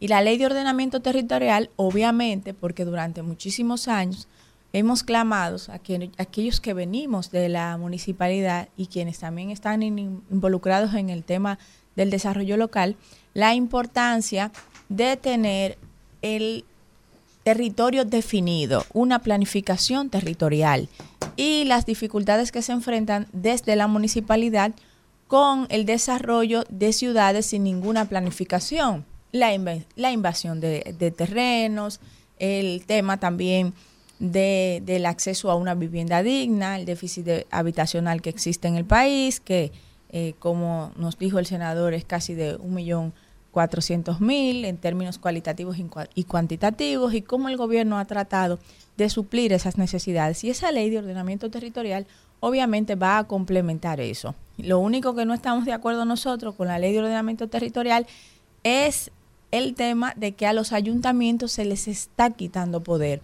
que no debe ser, porque la descentralización hay que defenderla en todo el aspecto de la palabra, porque esa es la única forma en la que el ciudadano se desarrolla en el lugar donde vive. Y yo creo que este gobierno, que ha sido coherente con el desarrollo local, no puede, bajo ninguna circunstancia, eh, perder ese logro que ha tenido con eh, quitarle a los ayuntamientos la capacidad de decidir, como establece en la Constitución de la República, eh, de dirigir la planificación del territorio, de tener esa responsabilidad, porque al final la representación local es la más cercana a la gente y es la que debe decidir qué se va a construir y dónde se va a construir. Claro, siempre respetando aquellos organismos de medio ambiente que tienen una función muy específica sobre nuestros recursos naturales y otras instituciones que también obviamente deben tener cierto impacto en la toma de estas decisiones. Pero eh, esto es importante resaltarlo porque eh, vemos frecuentemente cómo la oposición habla de que no hay una planificación, de que no hay eh, un presupuesto planificado, que a este gobierno, a esta gestión de gobierno le ha faltado la planificación. Y vemos cómo la CEPAL dice todo lo contrario. Pueden buscar ustedes los datos, están ahí. En este foro, en este intercambio de ministros que se hizo, donde se trató específicamente los avances de la planificación en América Latina donde se reconoció los logros de nuestro país en esa materia, no solamente a mediano plazo, sino también a corto y a largo plazo. De manera que yo me siento contenta de que podamos avanzar en materias tan importantes como estas. Y eh, um, ya adentrándome un poquito más al tema, que voy a tratar de hacerlo rápidamente, yo he dicho muchas veces que a veces esta manipulación de la verdad desde algunas redes sociales, sobre todo en la red social del odio, que es el Twitter, crea cortinas de humo que manipulan las verdades que sí importan. Claro que eh, importa, como, como intentamos decir ayer, las cualidades, ¿verdad? la solidaridad con la gente que, que uno ve que pasa por situaciones por las que uno ya pasó de una u otra manera. Y uno decía que a veces justamente y a veces injustamente los servidores públicos tenemos que estar expuestos y dispuestos a un escrutinio eh, feroz y a veces eh, exhaustivo permanentemente. Y el sufrimiento de nuestra familia, como dije anteriormente, a veces merecido, a veces inmerecido, pues es lo que a uno más le duele. Pero al final lo que vale la pena son los resultados que uno va dejando durante su carrera política. Y uno siempre trata de que esos resultados sean más que esos sufrimientos en el caso de quienes tratamos de hacer las cosas bien. Eh, espero que estas situaciones que han salido a la luz pública puedan aclararse y que evidentemente eh, pueda siempre primar el bien común, pero sobre todo que no hagamos juicios a priori, sino que esperemos Esperemos las investigaciones para no afectar la moral y los avances que hemos tenido en estas materias que de la noche a la mañana se deshacen eh, con estas redes de odio, como digo, eh, como dije anteriormente, que es el Twitter, porque el Twitter, el Twitter es la red social del odio. Si usted va a la psicología de las redes sociales, usted verá que es la que menos usuarios tiene, que se, que ahí se debería estar la gente eh, más pensante, pero realmente el resentimiento que hay ahí, eh, la manipulación de la verdad y la facilidad con la que toda esa gente se deja manipular de, cualquier cosa que, salga y que no les permite ver que más allá de todo siempre hay intereses. Como dije, a veces con razón, a veces sin razón. Eh, pues hace que a veces la gente se condenen con anterioridad eh, sin, sin revisar los resultados de una investigación, sin ver qué, qué pasó. Entonces uno ve ese sufrimiento del servidor público, que no es solamente con este caso, sino con muchos casos que son la, la minoría. Si nos vamos a la realidad de quienes han señalado y quienes han salido con razón de esos señalamientos, ustedes van a ver que son la minoría, pero al final como dije, la familia y la gente cercana es la que sufre. De manera que ojalá que esto se solucione pronto y que eh, puedan esclarecerse estas situaciones en los diversos escenarios que han salido a la luz en estos días. Señores, y digo que han sido distracciones porque hasta los mismos dominicanos estamos contribuyendo con el deterioro de nuestra imagen, porque en vez de estar metidos en algo que obviamente ya las diferentes direcciones se están encargando, que eso, esa es su función, de hacer las debidas investigaciones y todo lo que tengan que hacer. Ahí tenemos un Haití que, como siempre lo he dicho, sigue dañando la imagen de nuestro país. El canciller Roberto Álvarez tuvo que hacer unas declaraciones diciendo que en ningún momento República Dominicana ha invadido Haití. Y miren que yo soy una defensora de que no podemos promover el discurso del odio. Y eso nunca lo voy a promover porque yo no estoy de acuerdo con el odio en ningún sentido y en ningún aspecto del mismo. El discurso de odio no deja nada bueno. Pero señores, evidentemente, como lo he dicho anteriormente, República Dominicana necesita cambiar su imagen internacional con este tema de Haití. Ahora tuvo que salir Roberto Álvarez, el canciller, a decir que en ningún momento República Dominicana ha violado los acuerdos de los límites fronterizos que tenemos, que no se ha pasado, como ha dicho el canciller haitiano eh, en sus comunicados, y que las situaciones que pasaron, que han sido documentadas en videos, que están ahí, todos la vimos, pero Haití está manipulando, no Haití porque eso sería mucho decir. El gobierno haitiano, de una manera irresponsable, por no querer enfrentar la situación que tiene con sus ciudadanos, un gobierno que no tiene legitimidad, que no es reconocido por el pueblo, entonces quiere siempre culpar a República Dominicana de todo para no enfrentar su situación interna. Y eso nosotros tenemos que darle la importancia que necesita, porque en la frontera se está viviendo una situación tensa. Y si esos militares que están en la frontera no tuvieran la formación que tienen, ni habrían manejado esa situación como la manejaron, que hay que felicitarlo, hoy estaríamos contando una historia diferente.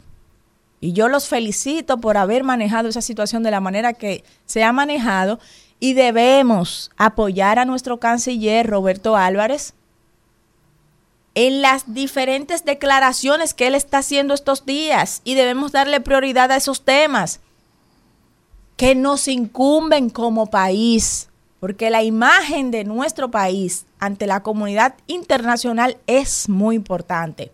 Y además, esa situación interna que estamos viviendo, que se puede salir de la mano en cualquier momento, merece nuestra atención. Más que muchas otras situaciones que han sido provocadas por intereses que manejan esas instituciones de donde han emanado esas denuncias, ciertas o no, no sabemos, pero sí debemos atender a defender nuestra posición como país. Gracias, Isidro. Rumbo de la mañana. Bueno, cuando son las 8.52 minutos de la mañana, le damos la bienvenida a nuestra primera entrevista del día de hoy. Un placer recibir a Lady Blanco García, quien es coordinadora general de participación ciudadana. Lady, bienvenida al rumbo de la mañana. Bueno, yo dos cosas. Yo voy a tener que, yo sé que parece, yo parezco vitalicia en participación, pero ya tenemos una nueva coordinadora. yo coordino la Comisión de Análisis Político de Participación Ciudadana. Ahora tenemos a doña Alicia Sánchez, que es nuestra actual coordinadora. Yo fui coordinadora, claro. Es la que está recientemente saliendo. No, ya salió. Ya salió otro, otro. No, salió, tuvimos a, este a Joseph Abreu. Primero tuve yo, luego tuvo Joseph y eh, ahora tenemos a Doña Liz.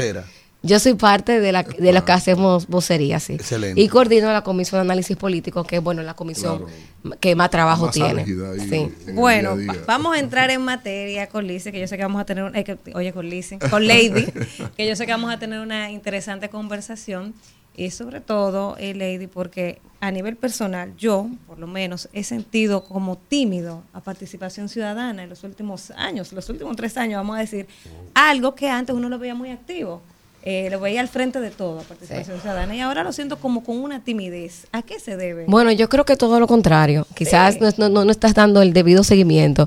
Yo creo que participación ciudadana cada día está más haciendo el tema de la prensa. No, haciendo no todo lo contrario. O sea, sobre todo yo que fui coordinadora en ese periodo cuando entra este nuevo gobierno, y yo creo que si hubo una coordinación que más presencia tuvo en, en, en, los medios con los temas, sobre todo con los temas que nosotros trabajamos, temas de corrupción, temas electorales, eh, ha sido participación ciudadana.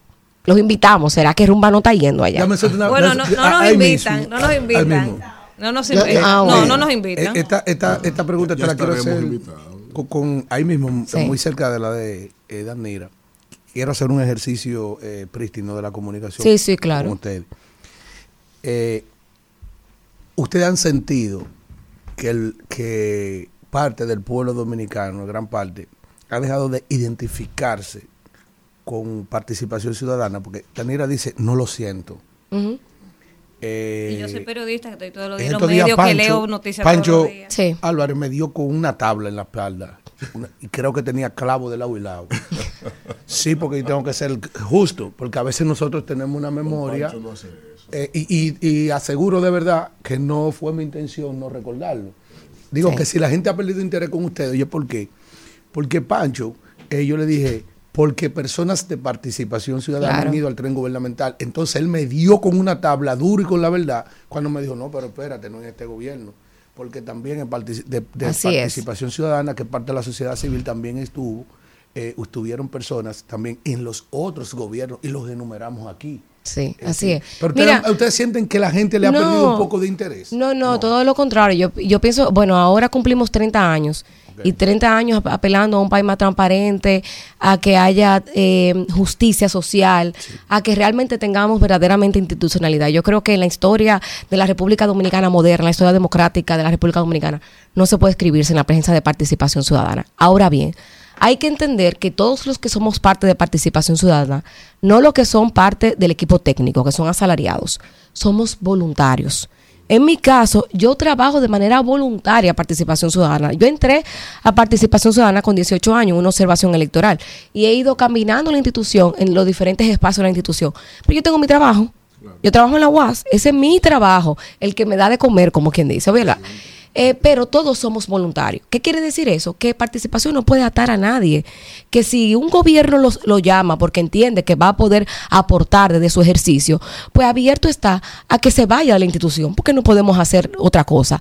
Ahora bien, lo que no puede hacer es vida dentro de la institución, luego que están en, un en el dentro del eh, dentro del tren gubernamental. Es decir, si fueron funcionarios, no pueden volver. no pueden volver. Pero sin- Después, sin la función. no, vamos a poner, tenemos ahora mismo Isidoro Santana, fue ministro de Economía, en el gobierno, el gobierno de de, Danilo. Medina. Exactamente. Luego, cuando renuncia de la eh, al final ya de, de, de su de ese gobierno, regresa a participación, dura como seis meses fuera, y luego regresa a participación. Entonces ahora forma parte de participación. O sea, nunca dejan de pertenecer a la institución. Lo que no pueden, a- tienen que tomar licencia. Y no el- pueden jugar, no pueden estar dentro de los organismos de toma de decisión. Me imagino que el requisito para volver es que haya tenido un paso por la cosa pública intachable. Exactamente, claro. Ah, no, no, no, Hecho claro. lo incorrecto no Claro, no puede, no puede. Exacto, no, eso no, no, obviamente, claro.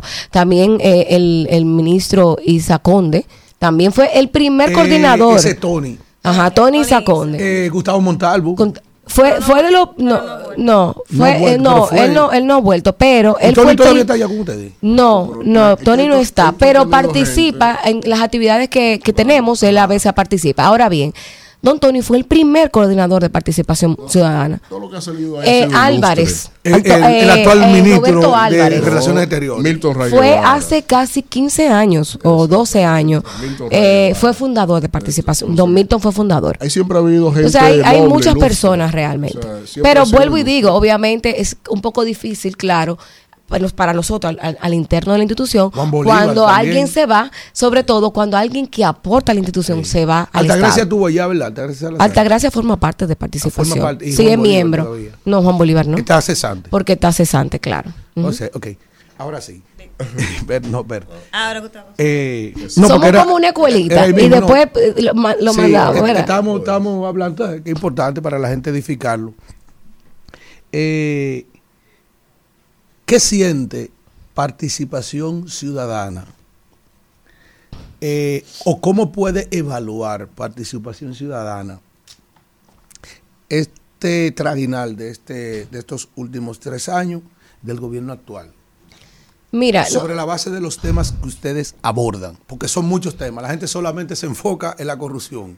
Sí, claro. Pero, pero de, lo- de los distintos. es- exactamente, todo eso. Mira, en, en- en los temas de corrupción sí es cierto que hemos visto avances.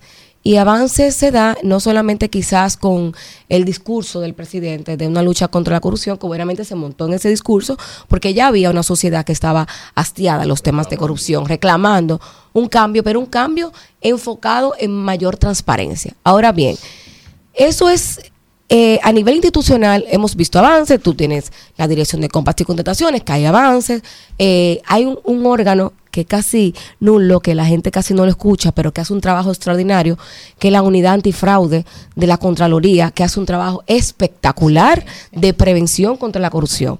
Es como un trabajo de hormiguita, la gente no lo escucha, pero están trabajando.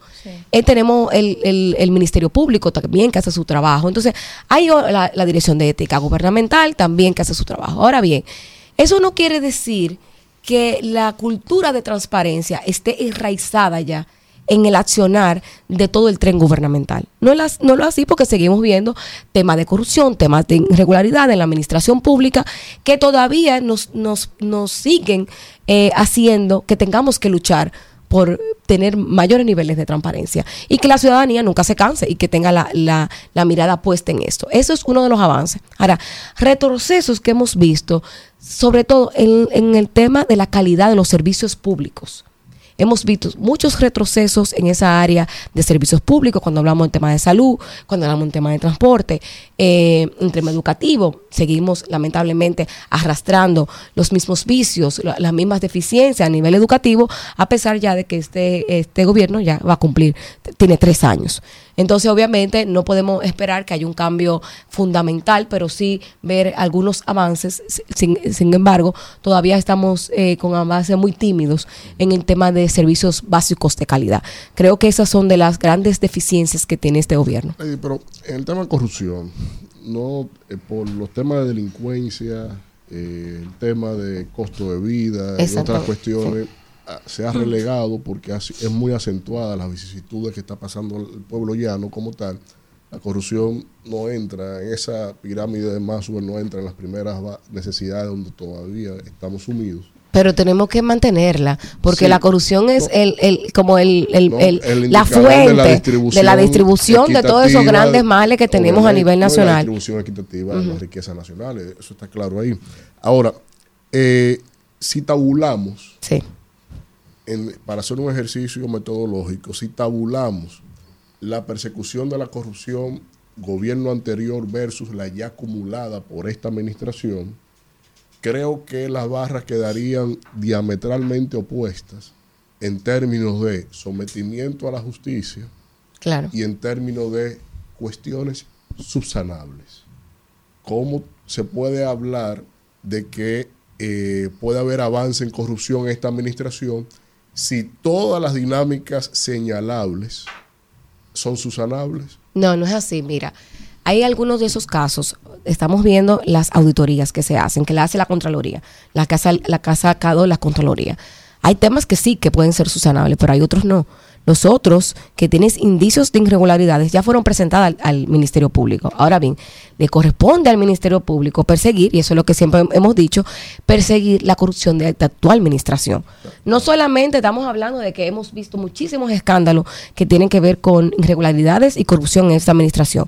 Tenemos el Ministerio de Educación, tenemos el Ministerio de la Juventud, hay otros ministerios que han estado involucrados en temas de corrupción. Sale ahora el tema de Intran. Todos estos casos de corrupción, o irregularidades o supuestas corrupción, tienen que ser perseguidas de la misma manera. Ahora bien, hay que estar consciente que tú tienes un ministerio público que está llevando ahora mismo más de 12 casos de corrupción de la, de la pasada administración, que son, eh, vamos a decir, com- eh, casos complejos, son todos casos complejos. Ahora, ¿qué, qué pasa? Tú tienes recursos humanos ilimi- eh, limitados, recursos materiales ilimitados. Señores, esta corrupción que hemos visto son corrupción que uno tiene, uno se quedó nublado, esa capacidad de tú tener entremados tan complejos para lograr esos niveles de corrupción. Entonces, obviamente, cuando el Ministerio Público inicia una investigación, tiene que culminarla. Pero- y lo que queremos es que tengamos investigaciones sólidas para que no pase lo que siempre pasa. Pero, pero, pero, pero, pero ahí ha habido, perdón, porque es interesantísimo, por ahí ha habido precisamente el comportamiento del Estado, de- Sí. del, del- del gobierno, porque el Estado involucra todo. Desde el primer presupuesto de este gobierno hasta el último que presentan, le reducen el presupuesto al Ministerio Público.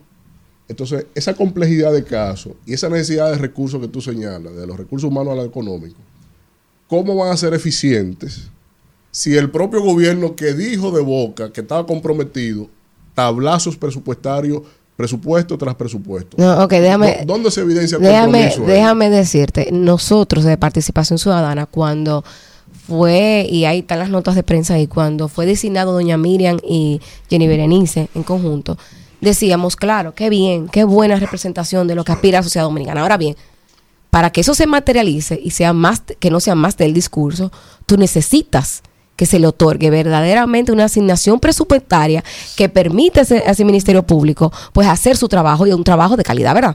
Se le dio al Ministerio Público una partida de más de, creo que mil millones más se le dio, eh, 400 millones más de pesos y se le ha dado más partidas. Pero ¿qué pasa? Acuérdense que ese Ministerio Público no solamente tiene la acción penal frente a la sociedad dominicana, la política criminal frente a la sociedad dominicana, donde se le va los recursos a ese Ministerio Público en el sistema penitenciario, ahí se va todo.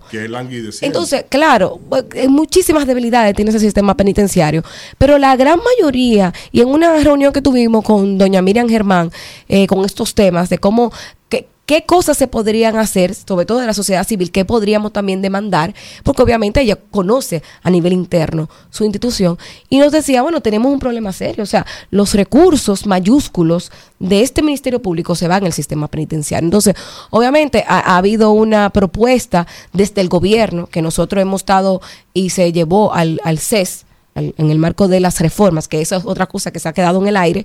El, el gobierno inició con 14 reformas y esas reformas no tenemos Mesas, ninguna. mesas. No tenemos las mesas y en esas mesas no tenemos ninguna que haya salido a flote, solamente salió la de la reforma a, a las leyes electorales, que fueron una- unas, unas modificaciones muy Endebles. muy endebles de cara a lo que la sociedad dominicana quería. Y entonces ahí estamos viendo que estamos arrastrando los mismos vicios, ah, lamentablemente, de la cultura política clientelar. ¿Qué ha pasado con la Marcha Verde? Sí. que creo que desapareció, o sea, no se siente. Y tú decías hace unos momentos eh, cómo el Estado como que se ha retrocedido en ciertos casos, los Sí. servicios públicos, vemos casos de corrupción como en las pasadas administraciones, y no se siente esa marcha verde que empoderó a este país, Sí. que, que visibilizó estos, esos casos de corrupción y que también hay ahora, pero uno no siente como el mismo accionar de la marcha verde. Lo que pasa es que Marcha Verde ya no existe. Marcha Verde se creó, o sea, Marcha Verde es, es- fue un movimiento colectivo. Estaba Sociedad Dominicana, y estaban las organizaciones sociales de manera colectiva, eh, Foro Ciudadano, Participación Ciudadana, eh, So- Solidaridad Justicia. Hubo muchas eh, organizaciones sociales también a nivel territorial que se unieron con, con el, con- para luchar con el fin de la corrupción y la impunidad. Pero no Ese se fue el acabó. objetivo. No, lo que te quiero decir, ya, esos colectivos, cada quien le corresponde luchar desde sus bancadas. Nosotros participación lo seguimos haciendo. Seguimos demandando mayores niveles de Pero lo que transparencia. yo digo, por ejemplo, lo que los unió aún permanece en el país. Así es. Entonces, ¿por qué no volver a unirse? Si te- al final lo que queremos es acabar con la corrupción, o sea, ¿por qué no unificarnos? Porque no hemos acabado. Si hemos avanzado, mucho Mira, se avanzó. no obstante que no hemos acabado, sino que hay un problema serio. La corrupción nunca se va a acabar. No se acaba aquí, no se acaba ni en No, Pekín. eso vino con, con el- con la fundación del mundo de la vida. No, sí, no se acaba en ningún lado. Ahora, lo que sí te debe acabar es la impunidad. Porque, ¿qué pasa? en la medida en que tenemos... Ah, Sí, porque el hombre hace lo que quiere. Claro, en la medida en que tú tienes eh, falta de rendición de cuenta, no hay sanciones, aquí hay más de 20 años de corrupción sin castigo. ¿Qué quiere decir eso? Que tú eh, puedes tener irregularidades, tú puedes ser presa de la corrupción, sin embargo, lamentablemente al no tener consecuencias, tú dices, tú dices, exactamente, tú dices, bueno, esto es más de lo mismo, eh, no hay consecuencia. Entonces, eso es lo que seguimos viendo. ¿Por qué? Porque no hay una verdadera prevención, pero aparte de prevención, no hay, lamentablemente, eh, todavía sentencias ejemplarizadoras. Lady, ¿verdad? Sí, Lady. Mira, a mí me parecen muy interesantes estos planteamientos que tú estás haciendo. El otro día tuvimos por aquí a Pancho Álvarez. Sí. Sí. Y bueno, y él decía que a todo el mundo hay que garantizarle sus derechos. Sí. Mi pregunta va en ese sentido. O sea, eh, tenemos una sociedad civil que está participando de- de- del gobierno del PRM y que ha participado también en otros gobiernos porque tiene muy buenos técnicos. Acuérdense que cuando salen de participación ciudadana o de cualquier otro Sí. colectivo, ya no forman parte de la sociedad civil. Exactamente. Bueno, pero de, salieron de, Sí. de participación ciudadana, no hicieron una carrera política eh, que les permitiera evaluar su vocación de servicio para ir a una posición, sino que son técnicos que, ¿verdad?, de la Claro. sociedad civil tienen un perfil y el gobierno pues ha considerado que estén en una posición que han hecho muy buen trabajo. Bueno, Roberto Álvarez también, Sí. también pro- proviene de ese sector, entre otros funcionarios. Hablamos de que no haya impunidad, de que hay que combatir eh, temas como la corrupción. Víctor habla de la pirámide de Maslow, que no tiene sus necesidades cubiertas, no puede pensar en temas eh, de valores como eso. Ahora, todos estamos conscientes que hay que erradicarlo, pero también eh, garantizar que los servidores públicos que van a una posición también tengan sus derechos garantizados, la presunción de inocencia, o sea, Sí. que no todo el mundo pueda señalar, que no puedo- todo el mundo pueda destruir, porque los intereses eh, obviamente se prestan para dañar la moral de quien sea, porque el que tiene recursos puede comprar opiniones y Claro. garantizar que una justicia que puede ser mediatizada y que puede ser muy influenciada por eh, comunicadores de poder, pues obviamente se vayan de un lado de la balanza y aplasten a gente honesta que está en la política haciendo un trabajo de verdad, que tiene una carrera política de verdad y que se vea como una lucha entre la sociedad civil y el que está haciendo carrera política, que todo el que está haciendo carrera política es corrupto y que todo el que la está en la sociedad civil es bueno. Y yo creo que no hay que generalizar, no es así, sino que hay que garantizar que la gente seria que hace política también eh, tenga sus derechos garantizados. Mira, yo creo que todo lo contrario, yo creo que si hemos tenido avances en nivel democrático, institucionalidad, em, desarrollo, mucho se debe y se debe a la clase política, esa clase política que hace la diferencia Sí. dentro de cualquier espacio político. O sea, todos los partidos políticos, y siempre lo digo, para no estigmatizar, todos los partidos políticos tienen gente buena, tiene gente que tiene vocación de servicio, que quiere hacer un cambio dentro de, sus- dentro de su misma cúpula de su partido y hacia afuera también de su partido. Por eso no podemos eh, eh, estigmatizar a los que están eh, en vida política partidaria. Todo lo contrario. Yo valoro muchísimo el que es honesto, el que tiene vocación de servicio, el que conoce su comunidad y los problemas de su comunidad y se integra a un partido político, trabaja dentro de ese partido político y logra una posición. Para mí eso es muy valioso. Ahora bien, el político y el que llega a una posición de poder, sobre todo una posición donde trabaja y maneja recursos, tiene que tener claro que tiene que tener la vista 2020. Usted tiene que saber quién es. Primero, ¿dónde se entra la corrupción? ¿Cuál es la primera puerta de entrada de la corrupción? Las compras públicas. Esa es una de las primeras puertas de entrada de la corrupción. En todos los casos de corrupción, donde hemos visto que hay niveles de corrupción mayúsculos. No estamos hablando de la nómina pública. La nómina pública también hay clientelismo y hay niveles de corrupción. Pero cuando hablamos de los funcionarios públicos que tienen a su cargo recursos públicos, tienen que tener claro varias cosas. Usted tiene que saber quién es su comité de compra. Usted no puede soltar ese comité de compra. Usted tiene que de confiar hasta de, de, de la- de respirar. Porque usted no sabe, yo puedo confiar en ti, pero tú yo no sé qué interés tú puedes tener ahí. Usted tiene que darse cuenta hasta de lo que usted firma. Usted- sobre todo cuando involucra eh, montos muy mayúsculos del Fondo de la República Dominicana, o sea, del patrimonio público. Y aparte de eso, miren, es verdad que, como decíamos, la corrupción nunca se va a acabar. Hay que crear mecanismos que permitan que eh, hacer barreras más sólidas. Que el, que el hombre lo piense antes La de- ley, antes de la, la ley de compras y contrataciones que tenemos es una ley muy débil. La, la ley. La ley de compras y contrataciones. Una ley que se ha querido modificar, se ha llevado muy ambigua, La han necesita... querido modificar para hacerla más endeble todavía. No, no, no, no. eh, hay que ver porque nosotros hemos, no, desde Participación Ciudadana hemos, y hay otros colectivos también que se han unido y hemos eh, así- ha hecho recomendaciones a- al proyecto que se ha establecido. Eh, garras, sobre todo garras a, a- a la dirección. Ahora bien, ¿por qué te digo eso? Porque hay un plan piloto y ya hay algunas instituciones que lo tienen, que son los oficiales de cumplimiento. Si usted tiene, si usted maneja recursos, instituciones que manejan recursos, solicite su oficial de cumplimiento. Entonces, tampoco se la ponga en China al órgano eh, de control regulador cuando va a su, no solamente a, a la Dirección de Compras y Contrataciones, también a la Cámara de Cuentas. Usted tiene que abrirle la puerta. A todo lo contrario, Contraloría, tú tienes que abrirle la puerta. ¿Por qué? Porque usted tiene que estar al- de la acera de la transparencia. Con ese tema de, de compras y contrataciones. Pero déjame terminarle a ella el tema del debido proceso. Mira, ¿qué pasa aquí? Nosotros tenemos una justicia penal eh, lenta en temas de corrupción. Cuando hablamos de temas de corrupción, ¿cuántos casos tenemos que duran 5, 6, 10, 20 años? Y todavía no tenemos sentencia. Siempre, siempre se debe garantizar el debido proceso. Claro. Y la garantía judicial y la tutela judicial. Siempre eso debe ser pues una garantía constitucional. Ahora bien, hay que estar consciente que también el pueblo dominicano tiene ansias de justicia en los temas de corrupción. Entonces, sangre.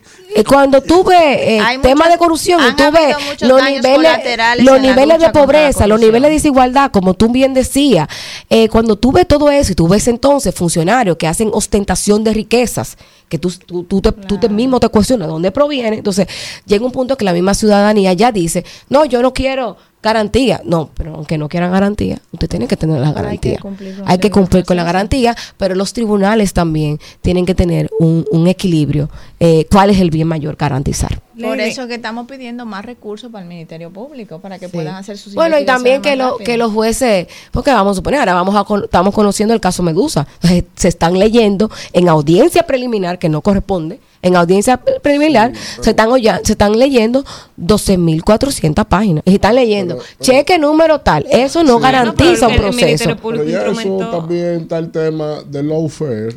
La ley eh, es la ley, que- dura ley, se lee. que- No, que- no, no, que pero hay una, ley- no, hay una ley- no, pero una, Sí. una interpretación conmodativa. Sí. ¿Por qué? Porque en la audiencia preliminar se, es- lo que establece el Código Procesal Penal es que se, se tomarán todas las las disposiciones o los ¿Cuál es el criterios problema, del tribunal, que digo, del juicio de fondo, lo que pasa, pero Lady- aplicado a la sencillez de una Sí, audiencia pero oye, ¿qué pasa, Lady? Discúlpame, Víctor. Es que el Ministerio Público, mientras lo tenía trancado a ellos, quería que se lea. Es el problema. Que ahora no quiere que se lea porque ellos están sueltos. Ahora, No, quienes están no. sueltos quisiera que se extienda el proceso Sí. y que se lea, no di que página por página, no. Ellos quisieran leerlo en sílaba. Vamos, vamos a durar los dos los dos años que restan. Ah. Por eso que usted se y, a- o sea, y ahí, va, conducta. porque lo que se aspira, mira, lo que se aspira es a los cuatro años Ajá. no llegar a una sentencia, a juicio de fondo, a los cuatro Ah. años que dan la extinción del proceso. Ah, pero entonces tú te desautorizas cuando tú también, cuando tú también, cuando tú también Ya, vulneras ya. es- es- esa ley. Eso es lo que está pasando. la Yo- yo se iba puso con de una- pie para defender a su futuro de la mami. Vio que, patria. vio que, Vio que al- alzaron el tono. Pero- Lady, espérate, yo tengo Sí, una sí, sí, pregunta. sí, sí. eh, que cuando ella hablaba del compra y contrataciones, me gustaría escuchar tu valoración del accionar de compra y contrataciones, que entiendo debe ser una institución preventiva. Es una institución preventiva. No, está siendo No, no, no, reactiva. que- bueno, de- no, es- reactiva lo es ahora, pero en la ley tiene que sí, ser claro, Se preventiva. esa- supone que Debe el preventiva, porque proceso antes ¿de de- qué, se- sentido tiene que tú me denuncies un proceso ya cuando está en marcha, está en ejecución? O sea, entonces es. debe, se supone que cada institución tiene un consejo de un comité de compra Así es. precisamente para prevenir. Entonces, ¿cómo tú valoras la actual administración, la actual gestión de compra Mira, y voy a explicar sobre todo para que contextualicemos, porque no todos los casos son iguales. En el caso del Intran, específicamente, No, yo hablo de todo en general. Mm, no, bueno, hay- Ese, ese- ese es no, avances, mira, pero ah, por ejemplo ha tenido temas con, con educación. Sí, no, te O voy sea, a con decir. todos ha hay avances, hay avances. Se creó una guía, una guía de la debida diligencia para que los funcionarios públicos que obviamente que tienen eh, instituciones a su cargo, pues puedan ir encaminando los procesos hacia la transparencia. Si le han hecho sensibilizaciones, lo sabemos porque nosotros nos llamaron para acompañar los procesos de hacer sensibilizaciones con el tema de que se espera de un ejercicio ético y transparente de un servidor público y eso. Todo eso se ha hecho. Ahora bien, el órgano rector es supervisor, pero no puede ser vedor del proceso. ¿Por qué? Porque es el que hace la medida cautelar. Lo que se aspira es que, obviamente, se creen otras herramientas dentro de la ley. Lo que hizo, lo que hizo la compra sin connotaciones, que eso sí nosotros valoramos positivo. es un ejemplo. Eh, antes no existían los oficiales, los oficiales de cumplimiento.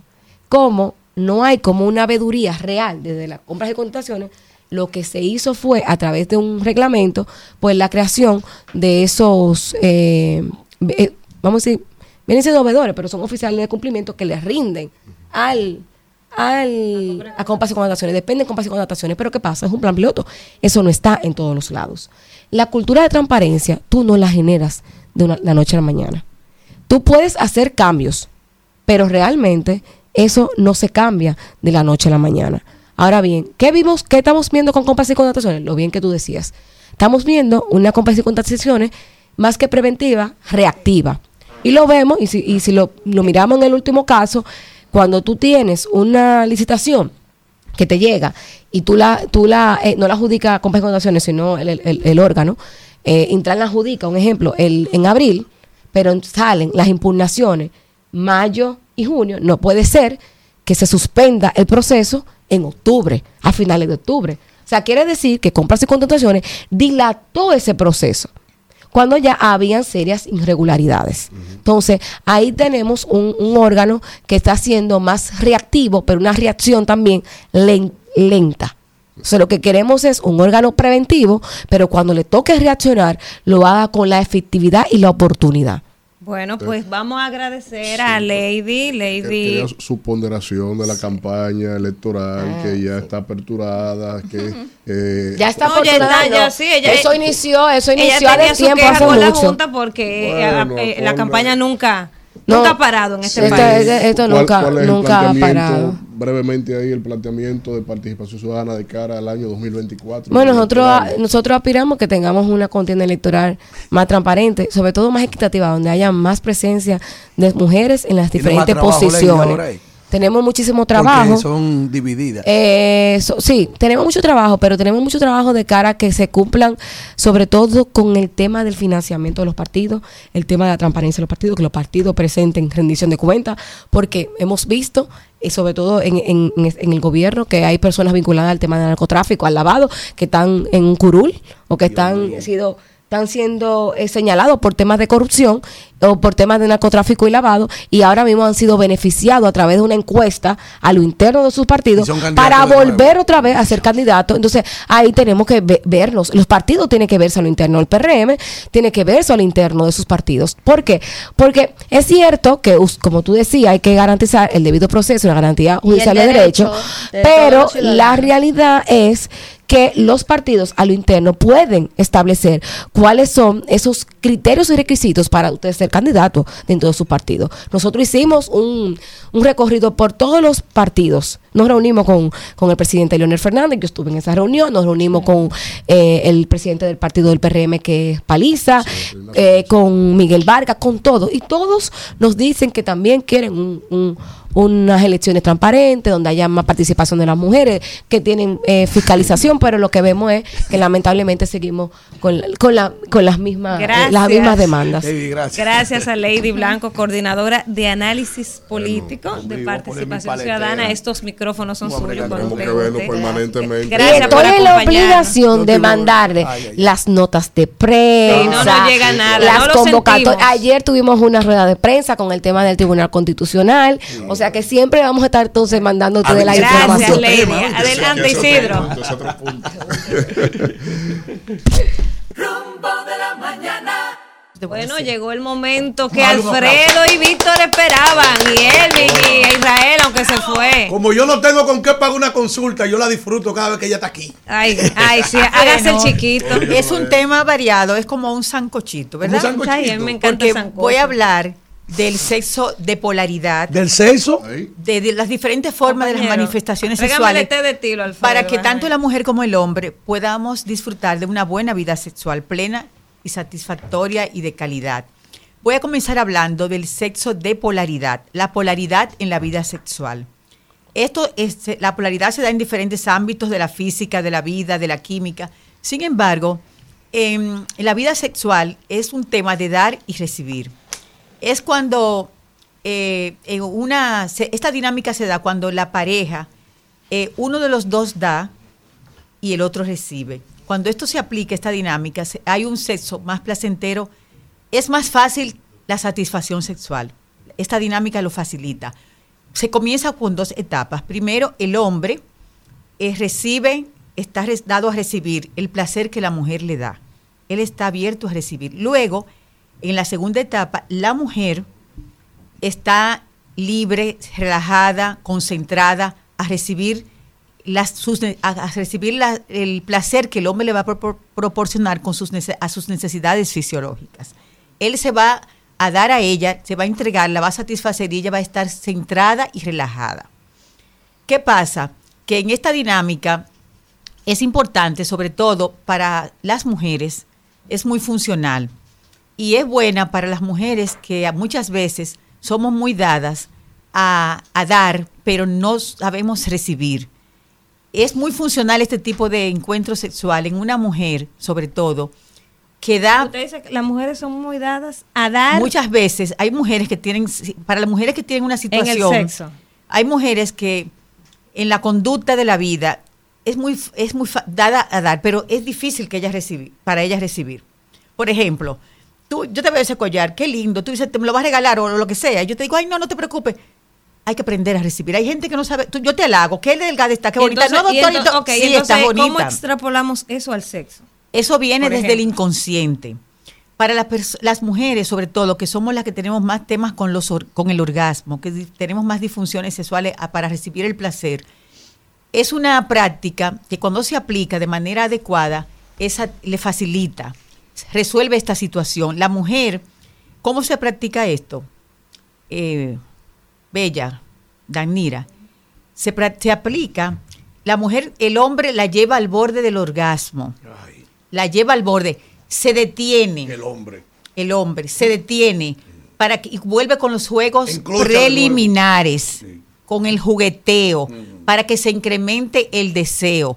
Esto se hace, esta práctica, una, dos o tres veces, hasta llevarla al punto del orgasmo. Cuando ella- Acelera y desacelera. cuando ella llega al orgasmo máximo, a la- ya al punto que la voy a Ay. dejar que tenga su orgasmo, es una sensación tan fuerte que lo siente en todo su cuerpo. Es una dinámica Pero placentera. usted dice que la mujer se toma- niega a recibir eso. La mujer, claro, no, muchas veces, eh, la mira, para que una mujer tenga una vida sexual placentera y exitosa, hay un punto clave, hay un secreto. Ella tiene que estar lista para recibir el placer. Porque muchas veces está bloqueada por muchísimas razones. Y si tú no estás lista, Ahora, ¿cuándo Porque una mujer tiene- no está lista porque para tiene un recibir el fregado placer? pendiente, porque el hombre no le ayuda con los muchachos, porque Con no le ayuda con los oficios. Ayuda, porque no, asume. asume su, su No, parte. sí, porque es un compromiso de es un ambos. compromiso de todos. No Doctora, es una ayuda. Muy buena. eh, va- vamos a detallar, pues esto es ciencia. Cuando una mujer no está preparada para recibir Ya yo te placer? dije. Cuando tiene temas internos de su subconsciente, a veces lo arrastra desde su niñez, de violaciones, de abuso, de maltrato, de inseguridades, que no le permiten tener una vida sexual plena. Es más, cuando una amiga le cuenta que ella disfruta tanto del sexo y que la llevaron al punto máximo de placer, y ella dice, entonces, ella dice, pero a mí no me pasa esto. Entonces, las mujeres, una práctica, esta práctica es buena porque esta práctica la deja a ella tranquila, donde no se le exige, no es obligatorio que ella llegue a una fase de excitación elevada en ese instante, en ese mismo momento. O sea, cuando se comienza esta práctica, la mujer no es obligatorio que tenga un grado de excitación al instante. Como le cuenta la amiga, que ella, ay, a mí desde que me topan, entonces ella dice, pero yo no soy así. Entonces, cuando se aplica ese sexo de polaridad, la polaridad en el sexo, hay una relajación de los dos, donde él no le está exigiendo que ella se excite en el momento, si no es obligatorio, y donde ella está relajada porque no se le está exigiendo eso, porque que cuando ella ve como que se mueve en la vida sexual ella y ella ve los videos y ve las películas y dice, pero yo no funciona así. Entonces, cuando esta mujer se deja relajada y se toma su tiempo, ese sexo manda tiempo. Una vida sexual placentera no es llegar a la felicidad al punto final, es el disfrute del camino, es el desarrollo. Eso, eso aplica al sexo. Entonces, otra cosa importante, no debe haber una sincronización, que si no llegamos los dos como lo vemos en las películas, Cuidado. en los videos, no es necesario llegar al mismo tiempo.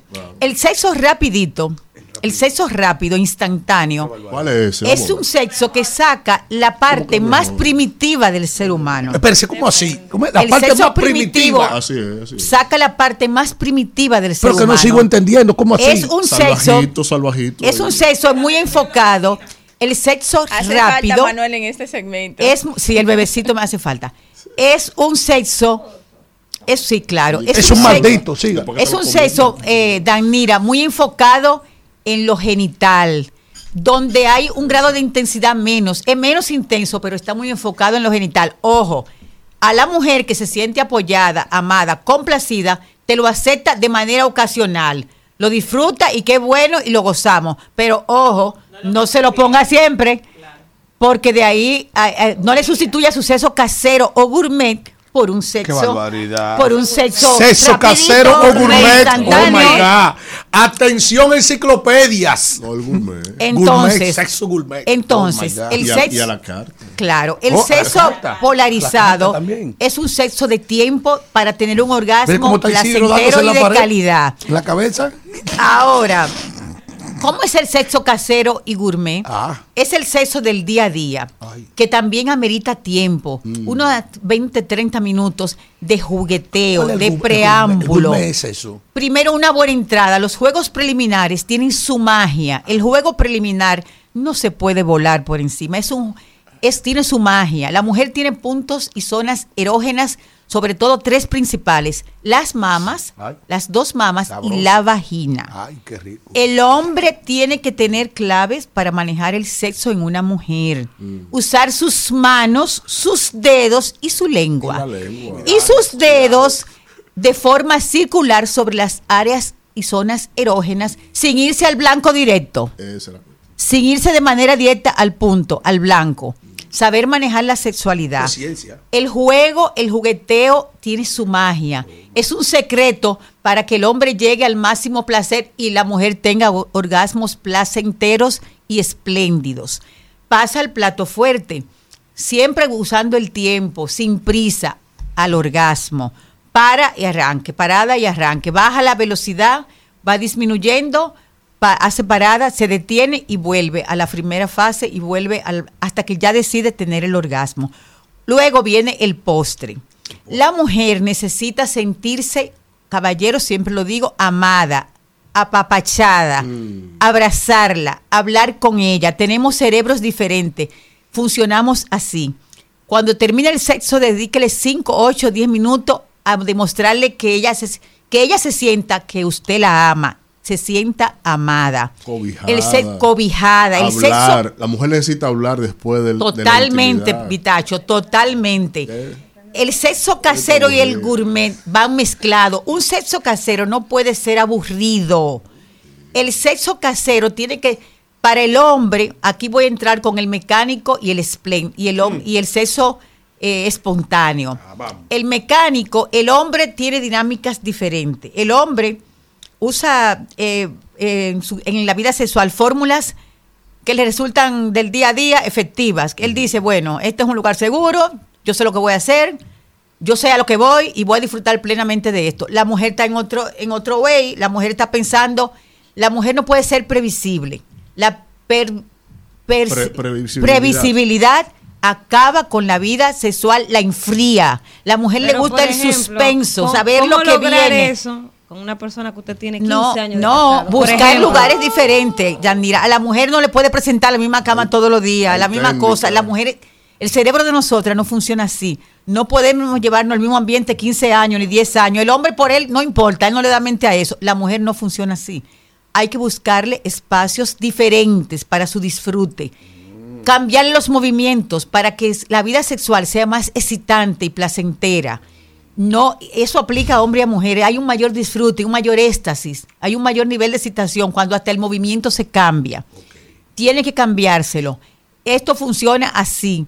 Si usted le pone el mismo escenario a la mujer, los mismos movimientos, la el mismo ambiente, se enfría. El sexo y la mujer no que nada funcionan. más a la mujer- pero por ejemplo, porque el no, hombre no, es no. más práctico. que Espérate, espérate. No, voy para ti No, ella también. está hablando del hombre, ella está hablando de los dos. Pero doctora, El por ejemplo, Uno no- que tiene que comprar eso casa, suena muy comprar bonito. jipeta, pagar, pero Eso- acá y nosotros nada. Eso suena muy bien. Uno que pero- tiene que invitarla a ella pero, también, por porque ella no invitan a ejemplo, uno. A una persona de un barrio de ella, escasos pa' recursos ella. que no tenga la facilidad económica de cambiar los escenarios, dígame usted cómo lo hace. Mira, la vida es fácil, el ser humano es que se la complica, porque hay diferentes escenarios, hasta en la misma casa, hay dinámica que tú puedes hacer. Un día en la De- cocina, Hay de todo para todo.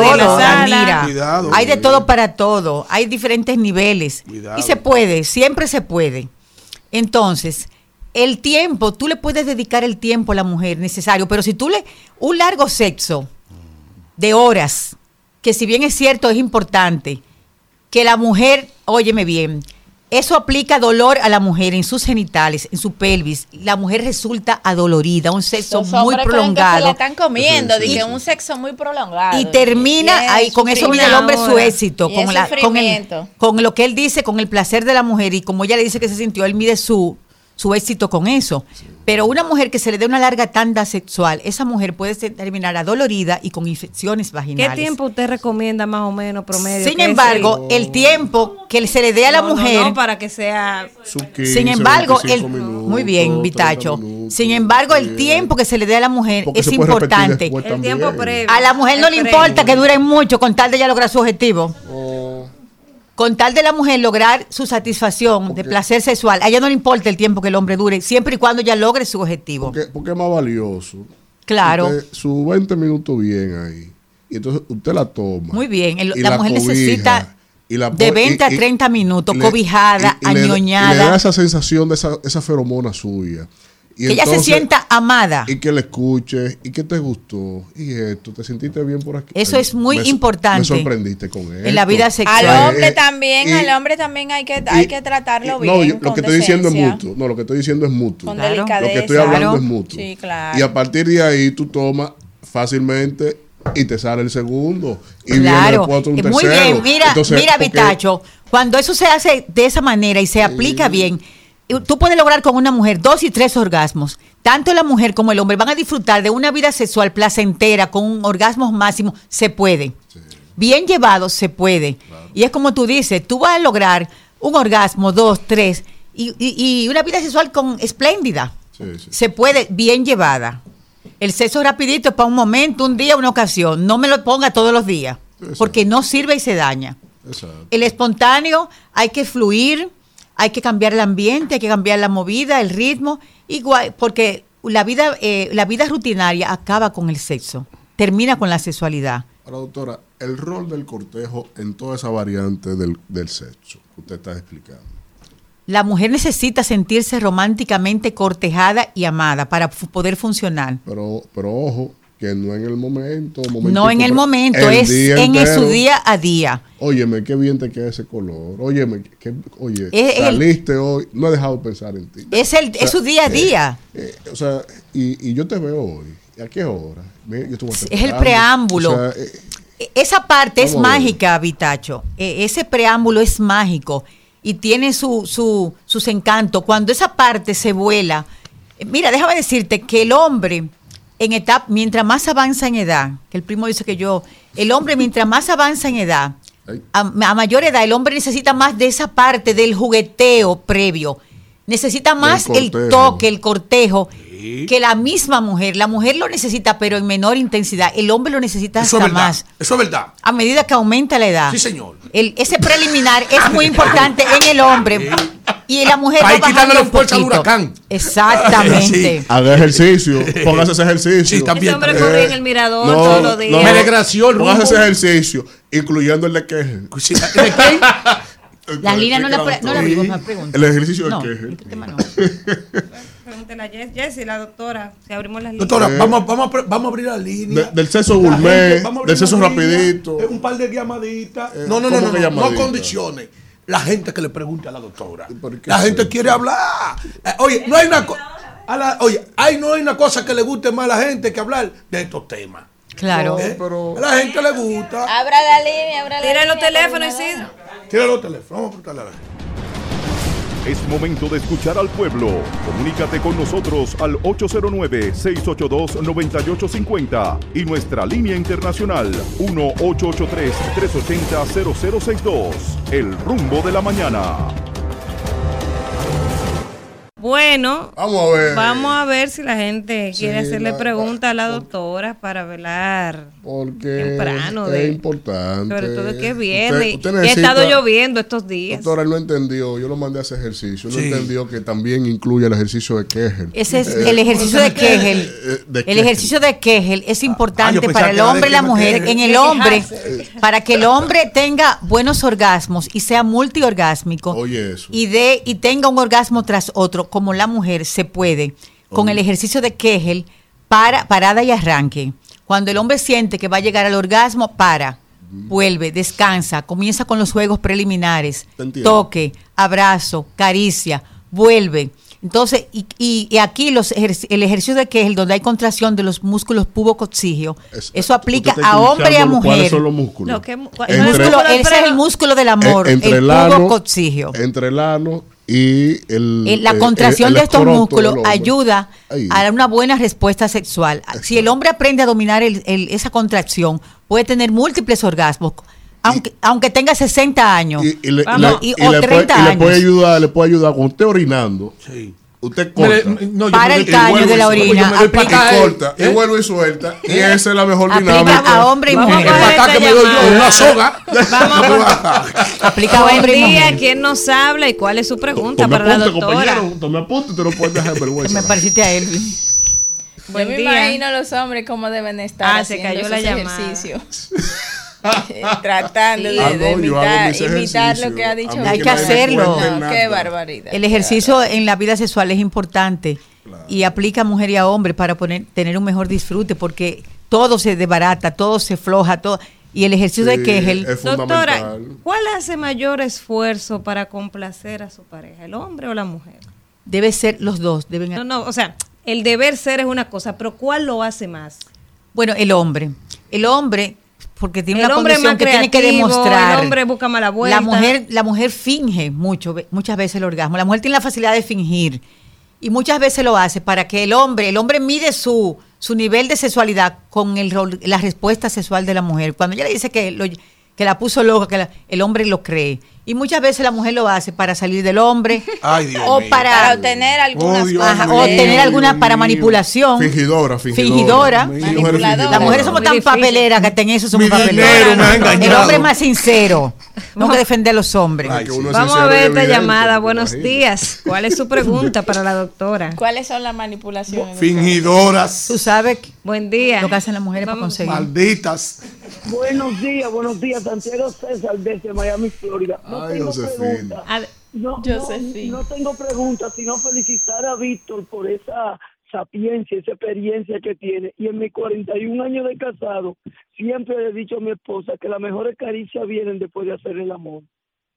El Más bella. Bella, 41 bella. años de casado. que Qué cosa más bella.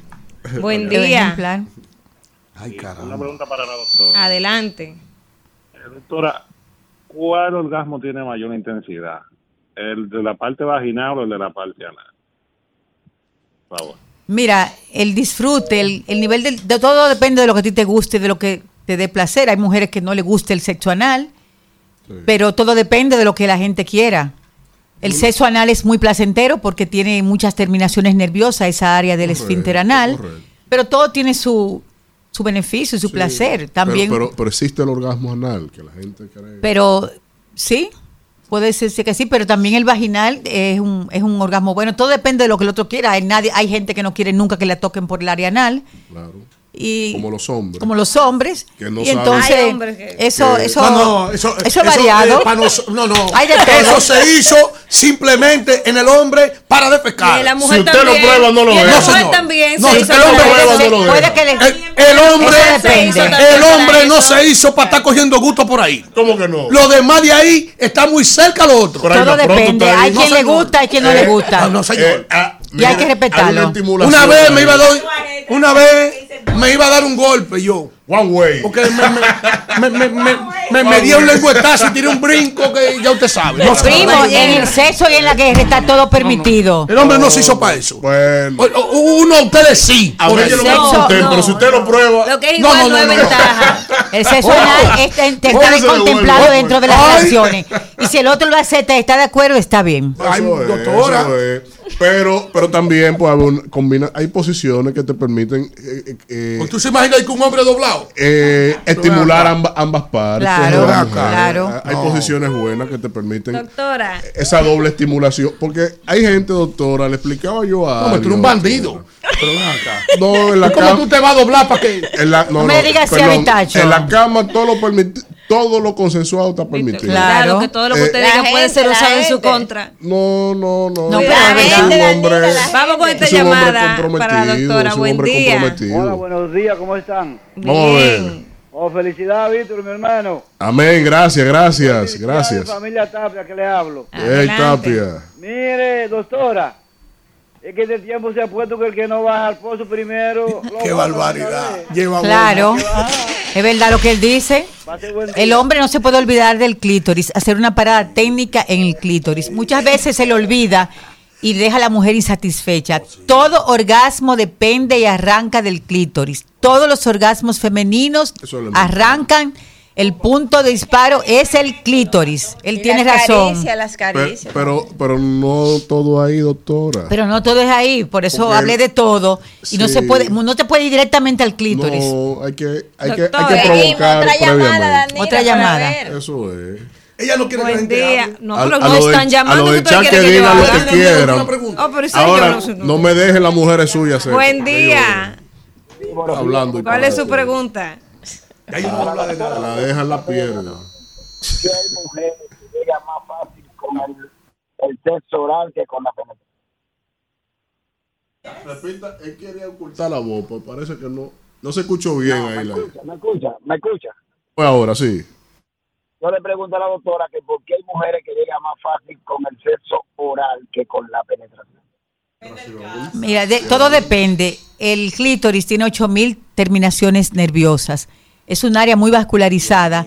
Es el pene femenino prácticamente. Es el punto de arranque de la mujer, donde salen el 90% de sus orgasmos. La vagina también tiene el punto G, el que está en la parte superior de la vagina, encima de- que son ramas del mismo clítoris que se distienden, que se extienden hasta allá. Corru- Corrugadito ahí. Se puede tocar, estimular, exactamente. Otra. Buen día. ¿Cuál es su pregunta para la doctora? ahí estimular. Y estimulen las dos juntas para que usted vea y me llame. Eh, Pero bueno. Sí, buen día. Buen día, sí, su pregunta, por favor, para la doctora. No, la- no, que a, la- a decirle a la doctora que nosotros que la tarea de nosotros los hombres saber cuando la mujer se está engañando a sí mismo, cuando le están fingiendo un orgasmo a uno, el hombre tiene que aprender que eso se puede hacer. O sea, usted saber, usted saber cuando la mujer llega de verdad y cuando llega de mentira. No, ahí pierde la mujer. Gracias. Que se Doctora, deje- ¿cuál- actriz, Kimberly, un De- punto, ¿Cuáles son las frases que más comunes le dicen las mujeres que quieren obtener algún beneficio de un hombre cuando fingen un orgasmo? Eso es ¿Cuáles tuyo. son? Eso es tuyo, Alfredo, dile. La frase. Para que para tocar más, de para manipular más la mente de ¿Quién los- es eso? Mira, Eh, deja eso, deja para, la- para la otra entrevista. Oye, eh, un punto eh. importante para que el sexo, el hombre se vuelva loco, eh, son los quejidos de la mujer. Ah, la mujer tiene que externar sus quejidos de manera eh, espeluznante, debe, debe dar sus quejidos para que el hombre, para eso. que el hombre mantener al hombre activo y con buen Da orgasmo. jipeta, da casa. ¿Qué es lo que Y decirle decir? palabras ¿Qué es lo que hay que sucias también. ¿Qué es lo que hay que decir? Palabras, palabras, ¿Qué es lo que hay que Palabras sucias. ¿De quién es? Y, y demos- mostrarle a él que él, le hizo el, el sexo más grande de su vida para lograr cosas y lo hacen. ¿Cómo es de Mucha- decirle al hombre que le hizo qué? El sexo más grande de su vida. Sí, Oh, claro. Nunca me padre. había pasado eso. Nunca le había pasado eso, es la primera vez. Exacto. Fingidora. Le manda a preguntar aquí Kim hombres. Déjame ver que Ya se yo me estoy fue la pregunta de Kim Melissa, que ella quiere saber. Kim Melissa. ¿Qué quiere saber Kim Melissa Kim está preguntando aquí que si le han hecho la cruceta. ¿Qué es eso, Kim Melissa? El cuatro a la pierna. ¿Eh? Esa era una posición de ya veneno en la lucha libre con relámpago. Hay que La variar las posiciones en la vida sexual. No se le puede dar la misma posición a la mujer Kim, siempre. desarrolla tu pregunta, por favor, que no la entiendo. Sí. que si le Ella han- quiere, tal vez ella quiere preguntar las diferentes posiciones Doctora, sexuales y la cruceta, variarlas. ¿Por qué ella las dice. mujeres son tan ingratas en el amor? ¿En qué Explícate. Hay veces, eso es algo que Y ha eso que resultado. Israel no está aquí porque ese hoy vino de Sí, terapia. ha Ese hoy vino de resultado- terapia. este es el resultado de una lluvia de ideas. Usted sabe que yo soy mercadólogo y abordo muchísimos, muchísimos temas de contenido social. Claro, claro. Casi todos los hombres confluyen en la ingratitud, donde al final de las mujeres. ¿En qué sentido? El hombre se esmera y, y- en hacerle el amor, en pasar una noche de estrella, de fiesta con su esposa. Y, y el hombre no, el hombre tiene la facultad al otro día de recordar eh, eh, esa, esa, esa, esa noche tan hermosa y hasta manifestárselo. Las mujeres no le manifiestan nada al hombre.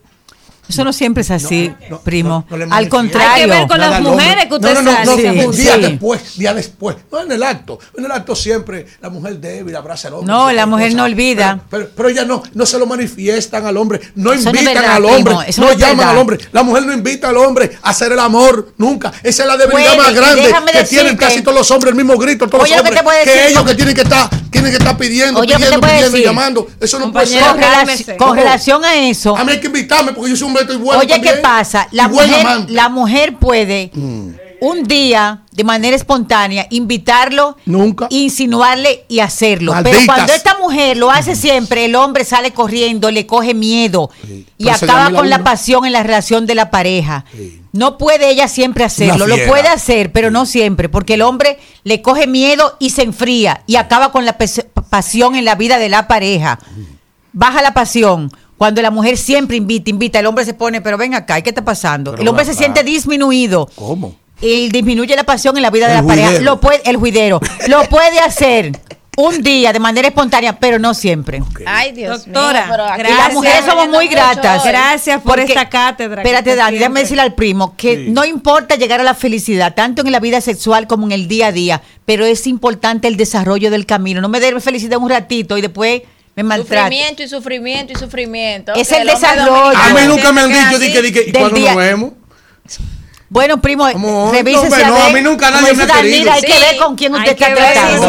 lo que te Hay que ver su entorno. No, no, perdón, yo estoy hablando de la experiencia. Yo soy un hombre amado y querido. Ah, y resarcido, póngase claro. y reciprocado. Ah, claro. Que la mujer valora, no. la mujer valora mucho un buen trato. Ay, Un mi buen amor. trato, no. sobre todo. Doctora, gracias por Una siempre mujer dar que es luz. maltratada en su hogar es una mujer que siempre está aburrida Infeliz. y amargada. Es verdad. ¿Eh? Es verdad. Sí. Es verdad. Esta mujer tan feliz aquí le tratan bien. Porque es que Isidro siempre está cabizbajo, Isidro siempre está... Eh, mira, cuando empezó ese tema estaba dando Gracias, doctora Isidro. Vámonos. Rumbo de la mañana. Bien, bien, 9 y 59 minutos en este rumbo a la mañana y vamos al momento estelar aquí con nuestro compañero. Algunos le llaman el príncipe de Yaguate, Kelvin, te estoy enviando algo. otros le llaman el príncipe de Galilea Sí, sí, sí, sí. eh, y otros el hidalgo Sí, sí, sí, sí. sí. de Yaguate, don Alfredo de la Cruz, pero ahí en el boletín, antes de entrar con Alfredo. Dios mío. Lo que yo escuché que dijo ahí en el boletín de RCC Media, esas declaraciones del canciller diciendo que él le ha pedido tres veces que por favor al secretario de Estado de los Estados Unidos que nombre embajador de República Dominicana. Miren, señores, perdónenme, de verdad. Dios mío. No, hoy es viernes. Mire, no es por ser eh, más opositor de las cuentas, no es eso. Dios mío. Es que cuando usted estudia los temas de Estado, el etnocentrismo de una, de una concepción estadocentrista de lo que es las relaciones diplomáticas, carajo, escuchar vainas así, yo, miren, yo realmente no entienden ni siquiera el, las bases de lo que es la reciprocidad. ¿Usted está listo? Estamos listos. Vamos con Alfredo de la Cruz. Bien, señores, miren, eh, buenos días, gracias a Dios que hoy es eh, viernes. Hemos llegado al final de la semana. A pesar de que esta semana fue de cuatro días para nosotros, porque se celebró el lunes, el Día de la Constitución, han sido unos días súper intensos para República Dominicana en todos los órdenes. En todos los órdenes. Esto ha sido una semana súper, súper intensa. Eh, y le voy a hablar de la intensidad de esta semana luego de que Kelvin me tenga listo ahí el video del doctor Pérez Vidal que estuvo aquí con nosotros, eh, el urólogo José Pérez Vidal, que estuvo aquí con nosotros en la cabina del rumbo eh, cuando este hacía la denuncia eh, sobre la muerte de su hija por dengue. Ustedes han visto en estos días que él ha sido noticias porque él estuvo en un programa de televisión recientemente, en el de María Cela Álvarez. Y parece que con autoridades de salud pública que le iban a entrevistar junto a ellos, se produjo un altercado dentro del camerino o en las instalaciones de Color Visión, que es donde se produce el programa esta noche María Cela, y al final no se pudo realizar la entrevista. Parece que las condiciones no estaban listas. En el día de ayer, y así lo resalta la prensa en la República Dominicana en la mañana de hoy, este hombre dice él que fue tiroteada su casa anoche. Y así mismo lo postea uno de los principales diarios del país. Tirotean la casa del doctor Pérez Vidal, cuya hija murió por dengue el pasado mes. Lo grave de esto, y que no quiero politizarlo ni festinarlo, pero es su denuncia, es que este dice que el, dice aquí, el doctor José Ezequiel Pérez Vidal, cuya hija de 13 años murió de dengue, denunció que su casa fue tiroteada la noche del jueves y responsabilizó, y responsabilizó al presidente Luis Abinader de lo que le pueda pasar a él y a su esposa. Se recuerda que él tenía una niña de 13 años y que era su única hija. Vamos a ver el video brevemente.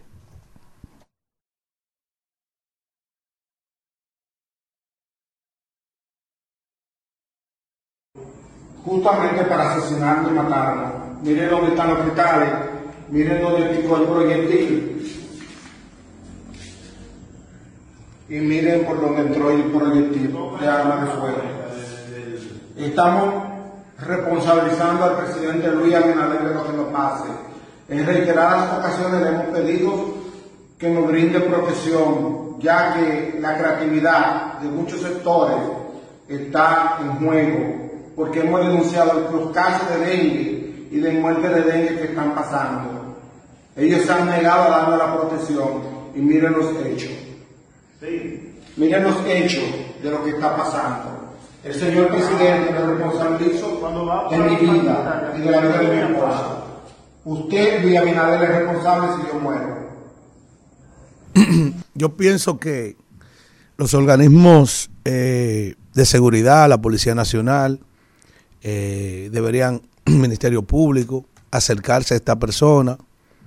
Eh, yo no sé, más allá de, esa, de ese video, de la apreciación que podemos ver, qué cosas extraordinarias pasaron ahí, eh, pero hay que ponerle atención al doctor Pérez Vidal. Eh, es una persona que se encuentra en una situación, un trance difícil. Se pudiera decir que todavía está de duelo. La denuncia es una denuncia muy, muy importante que creo que hay que ponerle atención a ver qué sucedió ahí, a ver qué sucedió ahí. Eso está en todos los medios y atención el presidencia, organismos de seguridad, Policía Nacional que le pudieran ayudar. Eh, miren, en el día de ayer también fue noticias cómo hubo que rescatar a los usuarios del metro de Santo Domingo atrapados en un ascensor de la estación Rosa Duarte. El metro de la República Dominicana, el metro de Santo Domingo, que empezó eh, su construcción en el gobierno de Leonel Fernández en la primera y la segunda línea del metro y que luego se extendió a otras líneas, por ejemplo la que va a Santo Domingo Este en el gobierno de Danilo Medina, nunca presentó ningún daño ni ningún de- desperfecto. Eso, eso solamente ha sido posible en el gobierno del presidente Luis Abinader. La joven que estaba aquí de participación ciudadana citó, ya no son cosas de uno que pudieran tildar a uno de ser crítico del presente gobierno, sino que ya esta participación ciudadana está resaltando cómo se han ido deteriorando las instituciones y los servicios que constantemente nosotros denunciamos por aquí. Ustedes vieron que el metro primero atravesó un proceso de deterioro, que se vivía quedando el metro, se paraba el metro. Luego se seguían denunciando de las condiciones en las que estaban las escaleras y los ascensores del metro como vía de acceso al mismo. Hace apenas unos meses, ustedes vieron el accidente al que fue sometido al metro con un choque. En fin, el metro ha sido un desorden en esta gestión. Y en el día de ayer, mira esa noticia. Yo decía en un comentario en el día de ayer que por qué el presidente tenía que someter este pueblo a tanto sufrimiento con una cantidad de funcionarios ineptos, inoperantes, que el pueblo mantiene una queja permanente por su desempeño en la función que él le ha encomendado. Y él no ve ese sufrimiento de la gente, porque es un sufrimiento. A, a ese señor que está en el metro, lo quitan y el pueblo lo celebra. Mira, para que tú veas el rechazo que tiene la gente sobre algunas figuras del tren gubernamental, que si lo quita lo celebran, como sucedió con el jefe de la policía antes de ayer. Si lo, oye, el martes es que va a tomar posesión el jefe nuevo de la policía y ese día se seguirá la celebración. Oye, una España boba. Todos esos días ahora mismo están gente haciendo de todo ahí, en estos tres días, estos cuatro días. Él debiera- de- debieron de juramentarlo al otro día. El colmado del Dogado lo atracaron. Una cosa increíble. Entonces, ese señor, lo único que le falta es partirle un aguacatico, un poquito de tomate, para una ensaladita, ¿eh? para que él se engulla, se come el metro. O si no, con, una, con cachú y mayonesa. Porque eso es lo único que le falta a Rafael Santos, comerse el metro de Santo Domingo. Ante la mirada indiferente de quien lo tiene ahí. Porque quien lo, quien lo tiene ahí sentado, a capa espada, a pesar de los escándalos que se han suscitado ahí adentro, es el señor presidente de la República. Ustedes que están ahí, que están sufriendo todos los días, que no saben cuál va a ser su suerte, cada vez que se montan en ese metro, cada vez que utilizan alguna vía de acceso, eso es el presidente Abinader, que, que lo tiene ahí. Coño, porque si ese tipo no da pie con bola, búscate otra gente. Para el Acuario Nacional mandaron una, otro que tenía otra función. Es decir, aquí hay gente con dos funciones, como que ese partido no tiene gente. Gente con dos funciones, una, una locura. Uno que está en portuaria pa- pa- pa- para, para el red vial. Coño, pero, y así se maneja un Estado. Así se maneja un gobierno. Oh, Dios mío. En el día de ayer se apaga media República Dominicana. Dice el ministro de Interior que fue de que un rayo que cayó en el Timbeque, allá en la estación del Timbeque, y que dio al trate con la salida de múltiples plantas. Lomina 1, Lomina 2, se salieron las dos puntas Catalina. Oye, del Timbeque, él quiere que yo, que yo le crea a él que en el sistema interconectado se salió Punta Catalina del Timbeque de aquí. Yo no sé cómo él nos dijo que se salió Puerto Plata 1 y Puerto Plata 2 también. Del Timbeque de aquí. Oye bien, ¿qué es lo que está pasando? Oh, pero señores, para nadie es un secreto que el sistema energético, nosotros ya, ya esto resulta ya hasta, hasta hastiante que nosotros le digamos aquí al país lo que ha sucedido con el sistema energético de República Dominicana, con esta gente. Se están comiendo el sistema energético que habíamos avanzado tanto, que fue lo que dijo la de participación ciudadana, no lo dije yo.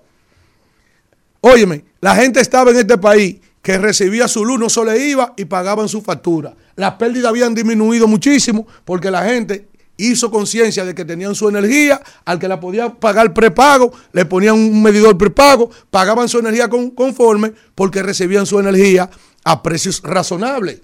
Porque indudablemente la entrada de esas dos plantas, más la energía que vienen de las presas, más las energías que se han instalado renovables y eólicas, abarataron los costos, ¿verdad?, energéticos del país. Sacamos un paquete de plantas que eran carísimas del sistema y ya habíamos avanzado. Todo eso ha involucionado, todo eso ha retrocedido. Y aparte de que ha retrocedido, se ha encarecido. Oye, esa vaina. Aparte de que tenemos apagones, aparte de que han aumentado las pérdidas, ahora también del dinero que puede ir a otra área de bien social para el desarrollo de la República Dominicana, lo estamos tomando para más dinero para un sector que entonces está más descalabrado. Porque dice, estoy tomando más dinero. Ahora pago 1.500 millones de dólares más, pero tenemos mucha energía. No, tenemos apagones y factura cara y deterioro del servicio. Coño, es candela por arriba y candela por abajo. Dengue, mucho dengue. Hospitales descalabrados, ellos negando la cifra. Van 17 y todo el mundo sabe que no van 17. Entonces el la casa del hombre. Oye, ¿cómo que está este país? Esto es una cosa que yo no sé. Yo, e- e- este camino ha sido muy largo. Dios mío, ¿por qué es lo que está pagando este pueblo? Diablo. Por último, hoy se vence el plazo para lo que es, eh, eh, se vence el plazo, hoy concluye el plazo para que los partidos registren las alianzas municipales en la Junta Central Electoral. En el día de hoy se plantea otra vez otro acto, previo al, primer acto de alianzas, donde se encontraban autoridades de los tres principales partidos que encabezan esa alianza, Miguel Valga, PRD, eh, mandaron una delegación de la Fuerza del Pueblo, que va a estar allá hoy otra vez, encabezada por el señor Peña, Peñita, y Radamés Jiménez, y estará, estará también invitado, estarán participando también eh, otras importantes figuras del Partido de la Liberación Dominicana. Mucha gente anhelaba o anidaba, perdón, la, la, la- la esperanza de que los principales líderes de esos partidos estuvieran ahí concentrados, pero se están guardando reservas. Reservas porque hay otra contienda no menos importante, esta, pero hay otra más importante que la presidencial y la congresual, que viene ya eh, el próximo año y esos plazos se vencen más hacia adelante y hay que guardar pan para mayo. Cuando, me- cuando digo pan para mayo es trayendo aquí al, al presente del pasado el Frente Patriótico, que fue ya donde confluyeron en ese momento los principales líderes del país para decirle al PRD, que en ese momento encabezaba José Francisco Peña Gómez, de que el camino malo estaba cerrado. Es decir, ustedes no van a esperar ahora ver levantándose las manos todavía a Leonel Fernández, a Danilo Medina, a Abel Martínez, junto a Miguel Vargas. Más adelante, que ya esa, esa alianza ya ha establecido de que el que quede en tercero va a apoyar al candidato de la oposición que haya quedado en segundo o en primer lugar para participar para las elecciones. Así que no coman ansias, que creo que aquí- exactamente que creo que en el día de hoy también van a haber anuncios importantes porque había un punto de inflexión en la alianza Rescate RD que era ponerse de acuerdo en varias demarcaciones, provincias del país con las candidaturas senatoriales y algunos binomios importantes como el de la capital aquí, eh, eh, Domingo, eh, Domingo Contreras, Omar Fernández. Omar Fernández dijo que tiene un anuncio importante para el próximo domingo. Ya tienen que auscultarse todas las candidaturas. Ustedes vieron que el PRD en el día de hoy, temprano, ya dio a conocer el mismo el PRM, perdón, las candidaturas que estaban pendientes en la reserva, como el caso de La Vega, que va Kelvin Cruz, de Moca, Guarocuya Cabral, de Bánica, Giselle Santana, que viene del PLD, de Polo, Daniel Sacueva, de San Juan, Janoy Sánchez. Janoy Sánchez va por el PRM en esta ocasión. Allá se tendrá que enfrentar a Lenín, a, a Lenín de la Rosa, junto a Félix, eh, Félix Bautista, respectivamente candidato a alcalde y, se- y- y senador. En San José de Ocoa, Fernando Castillo. En San José de las Matas, Alfredo Reyes. En Los Alcarrizos, ya finalmente está aquí una publicación oficial del PRM, es Junior Santos, que sustituyó al, alcalde eh, eh, eh, actual de Los Alcarrizos, Cristian. Cristian Encarnación. El Rubio en San José de la Mata, ya en distritos municipales, en Naranjalo de Ocoa, Roberto Abreu, Abreu, en Don Juan Monteplata, Luisito Senci- Sencilie, en Polo Verde, Montecristi, Lucho Reyes, en Tavera de la Vega, Mariano Abreu, y en Sabana Higüero, Bánica, Mateo Reyes de los Santos. Con estos últimos movimientos que se están dando entre uno y otro partido, es probable que, en el, que antes del domingo sepamos la decisión pendiente también que tiene el partido de gobierno, porque tiene un dolor de cabeza, porque no sabe si Faride va o no va. Ya prácticamente eh, la Alianza Rescate RD tiene definida su candidatura en el Distrito Nacional. Omar senador, Domingo Contreras alcalde. Vámonos. Rumbo de la mañana. Bien, vamos a hablar con el pueblo, vamos a hablar con La la, gente, gente. la gente. Buenos días, rumbo de la mañana. Yo tenía Buenos un días, comentario buenos días, antes Pipo, ¿cómo de- se siente? Rápidamente, cuando pueda. Sí. Óyeme, en cuanto a los dealers, creo que el presidente se reunió con los dealers ayer, óyeme. Tú sabes, Víctor, en vez de bajar los impuestos, lo han subido. Los dealers están desesperados ahora mismo. Y y ofreció que le iba a, ir a bajar los impuestos. Oye, una CRB pagaba tres y pico, Víctor. Ahora paga casi 500 mil pesos. Aparte de eso, Víctor, oye, yo tengo amigos, dealers, que pa- hay uno que pagó 3 millones de pesos en placas en agosto, Víctor. ¿Tú sabes cuántas placas le han entregado, Víctor? Cinco placas. Tienes esos financiamientos parados. Yo hice esa No denuncia. han podido cobrar ese dinero en el banco porque la placa, la primera chapa, no se la han entregado. Este es un país, Víctor, que va en retroceso. Arruina esa gente.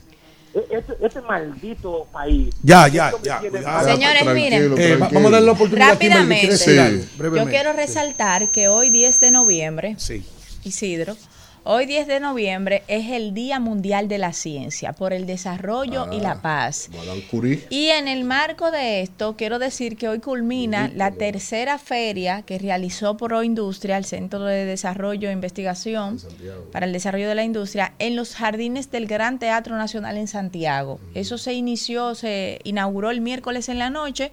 Y hoy es que culmina. Ahí se van a exhibir 70 proyectos, o se han estado exhibiendo 70 proyectos. Y la mayoría van en el tema energético, la reducción de gases de efecto invernadero y la disminución de uso energético en la producción nacional, lo que disminuye en gran medida el costo de esos productos, que es lo que nosotros venimos diciendo, mejorar la calidad, eh, así se disminuye la, la- también los procesos de producción, se disminuye el costo y aumenta el margen de ganancia para quienes lo producen y la capacidad de emplear, lo que hace que obviamente crezca, crezcamos como nación y de- eh, nuestros productos se logren colocar de- internacionalmente. Miren, esto es importantísimo. Sí, oye, oye.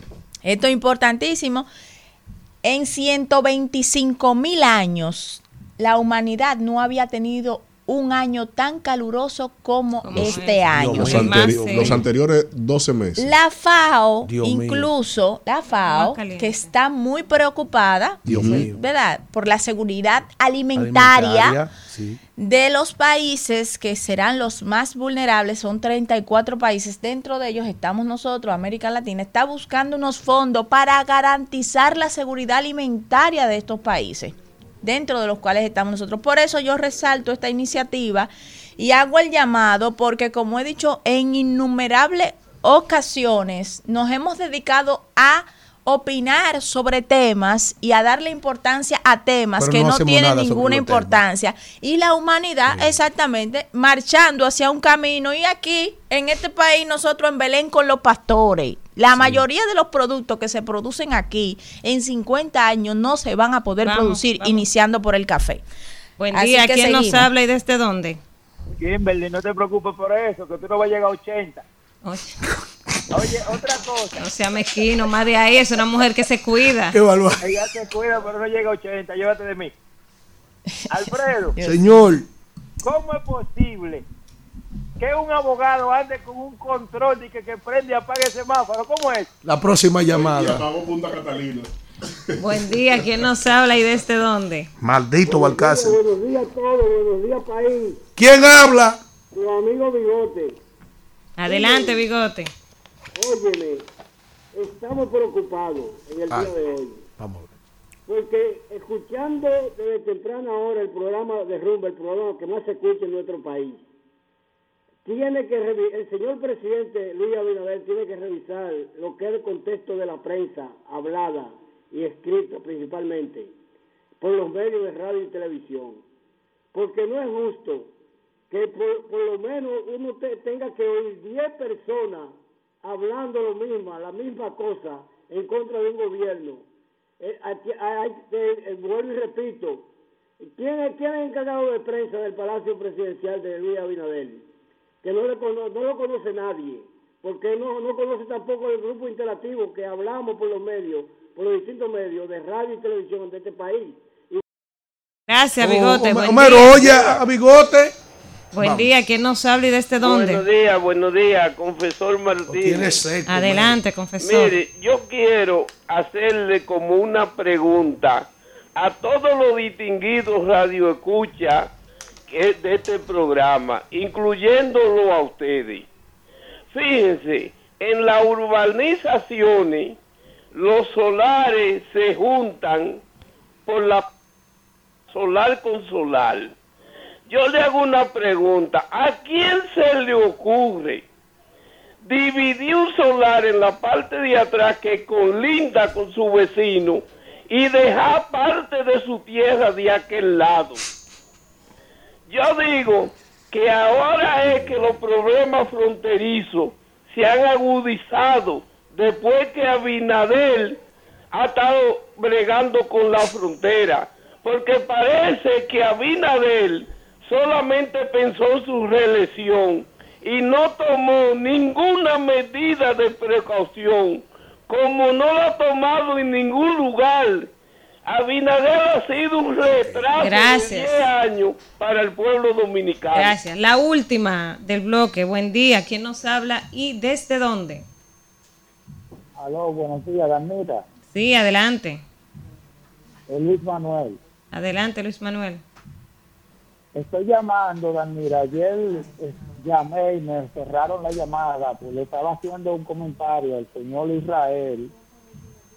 Eh, y incluso me acabaron. Mira, yo estoy oyendo este Isidro. programa No. hace tres años y algo. Y cuando yo llamo a este programa, yo no soy ningún interactivo, a mí nadie me da un peso, yo llamo porque me gusta la dinámica del programa y siempre con el que he tenido un poquito más de desavenencia con Víctor, pero es con altura. Yo una persona decente, que trato a las personas bien para que me traten bien.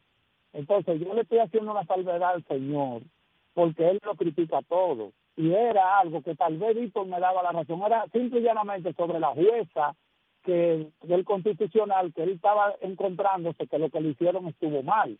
Entonces yo le iba a decir a él que al contrario, esa persona no se sabe dirigir como una juez del constitucional, porque esa persona no puede agarrar en una red social y decir que este es un país de mierda, coño, eso no es cuidado. propio de una jueza del Tribunal Constitucional. Fue la jueza que dijo eso. Esa es la madre de la persona que fuera donde Jan Alain, cuando Jan Alain estaba interno, porque ella fue nombrada constitucional por Danilo y ella está haciendo esa cosa para tratar de hacerle daño al gobierno.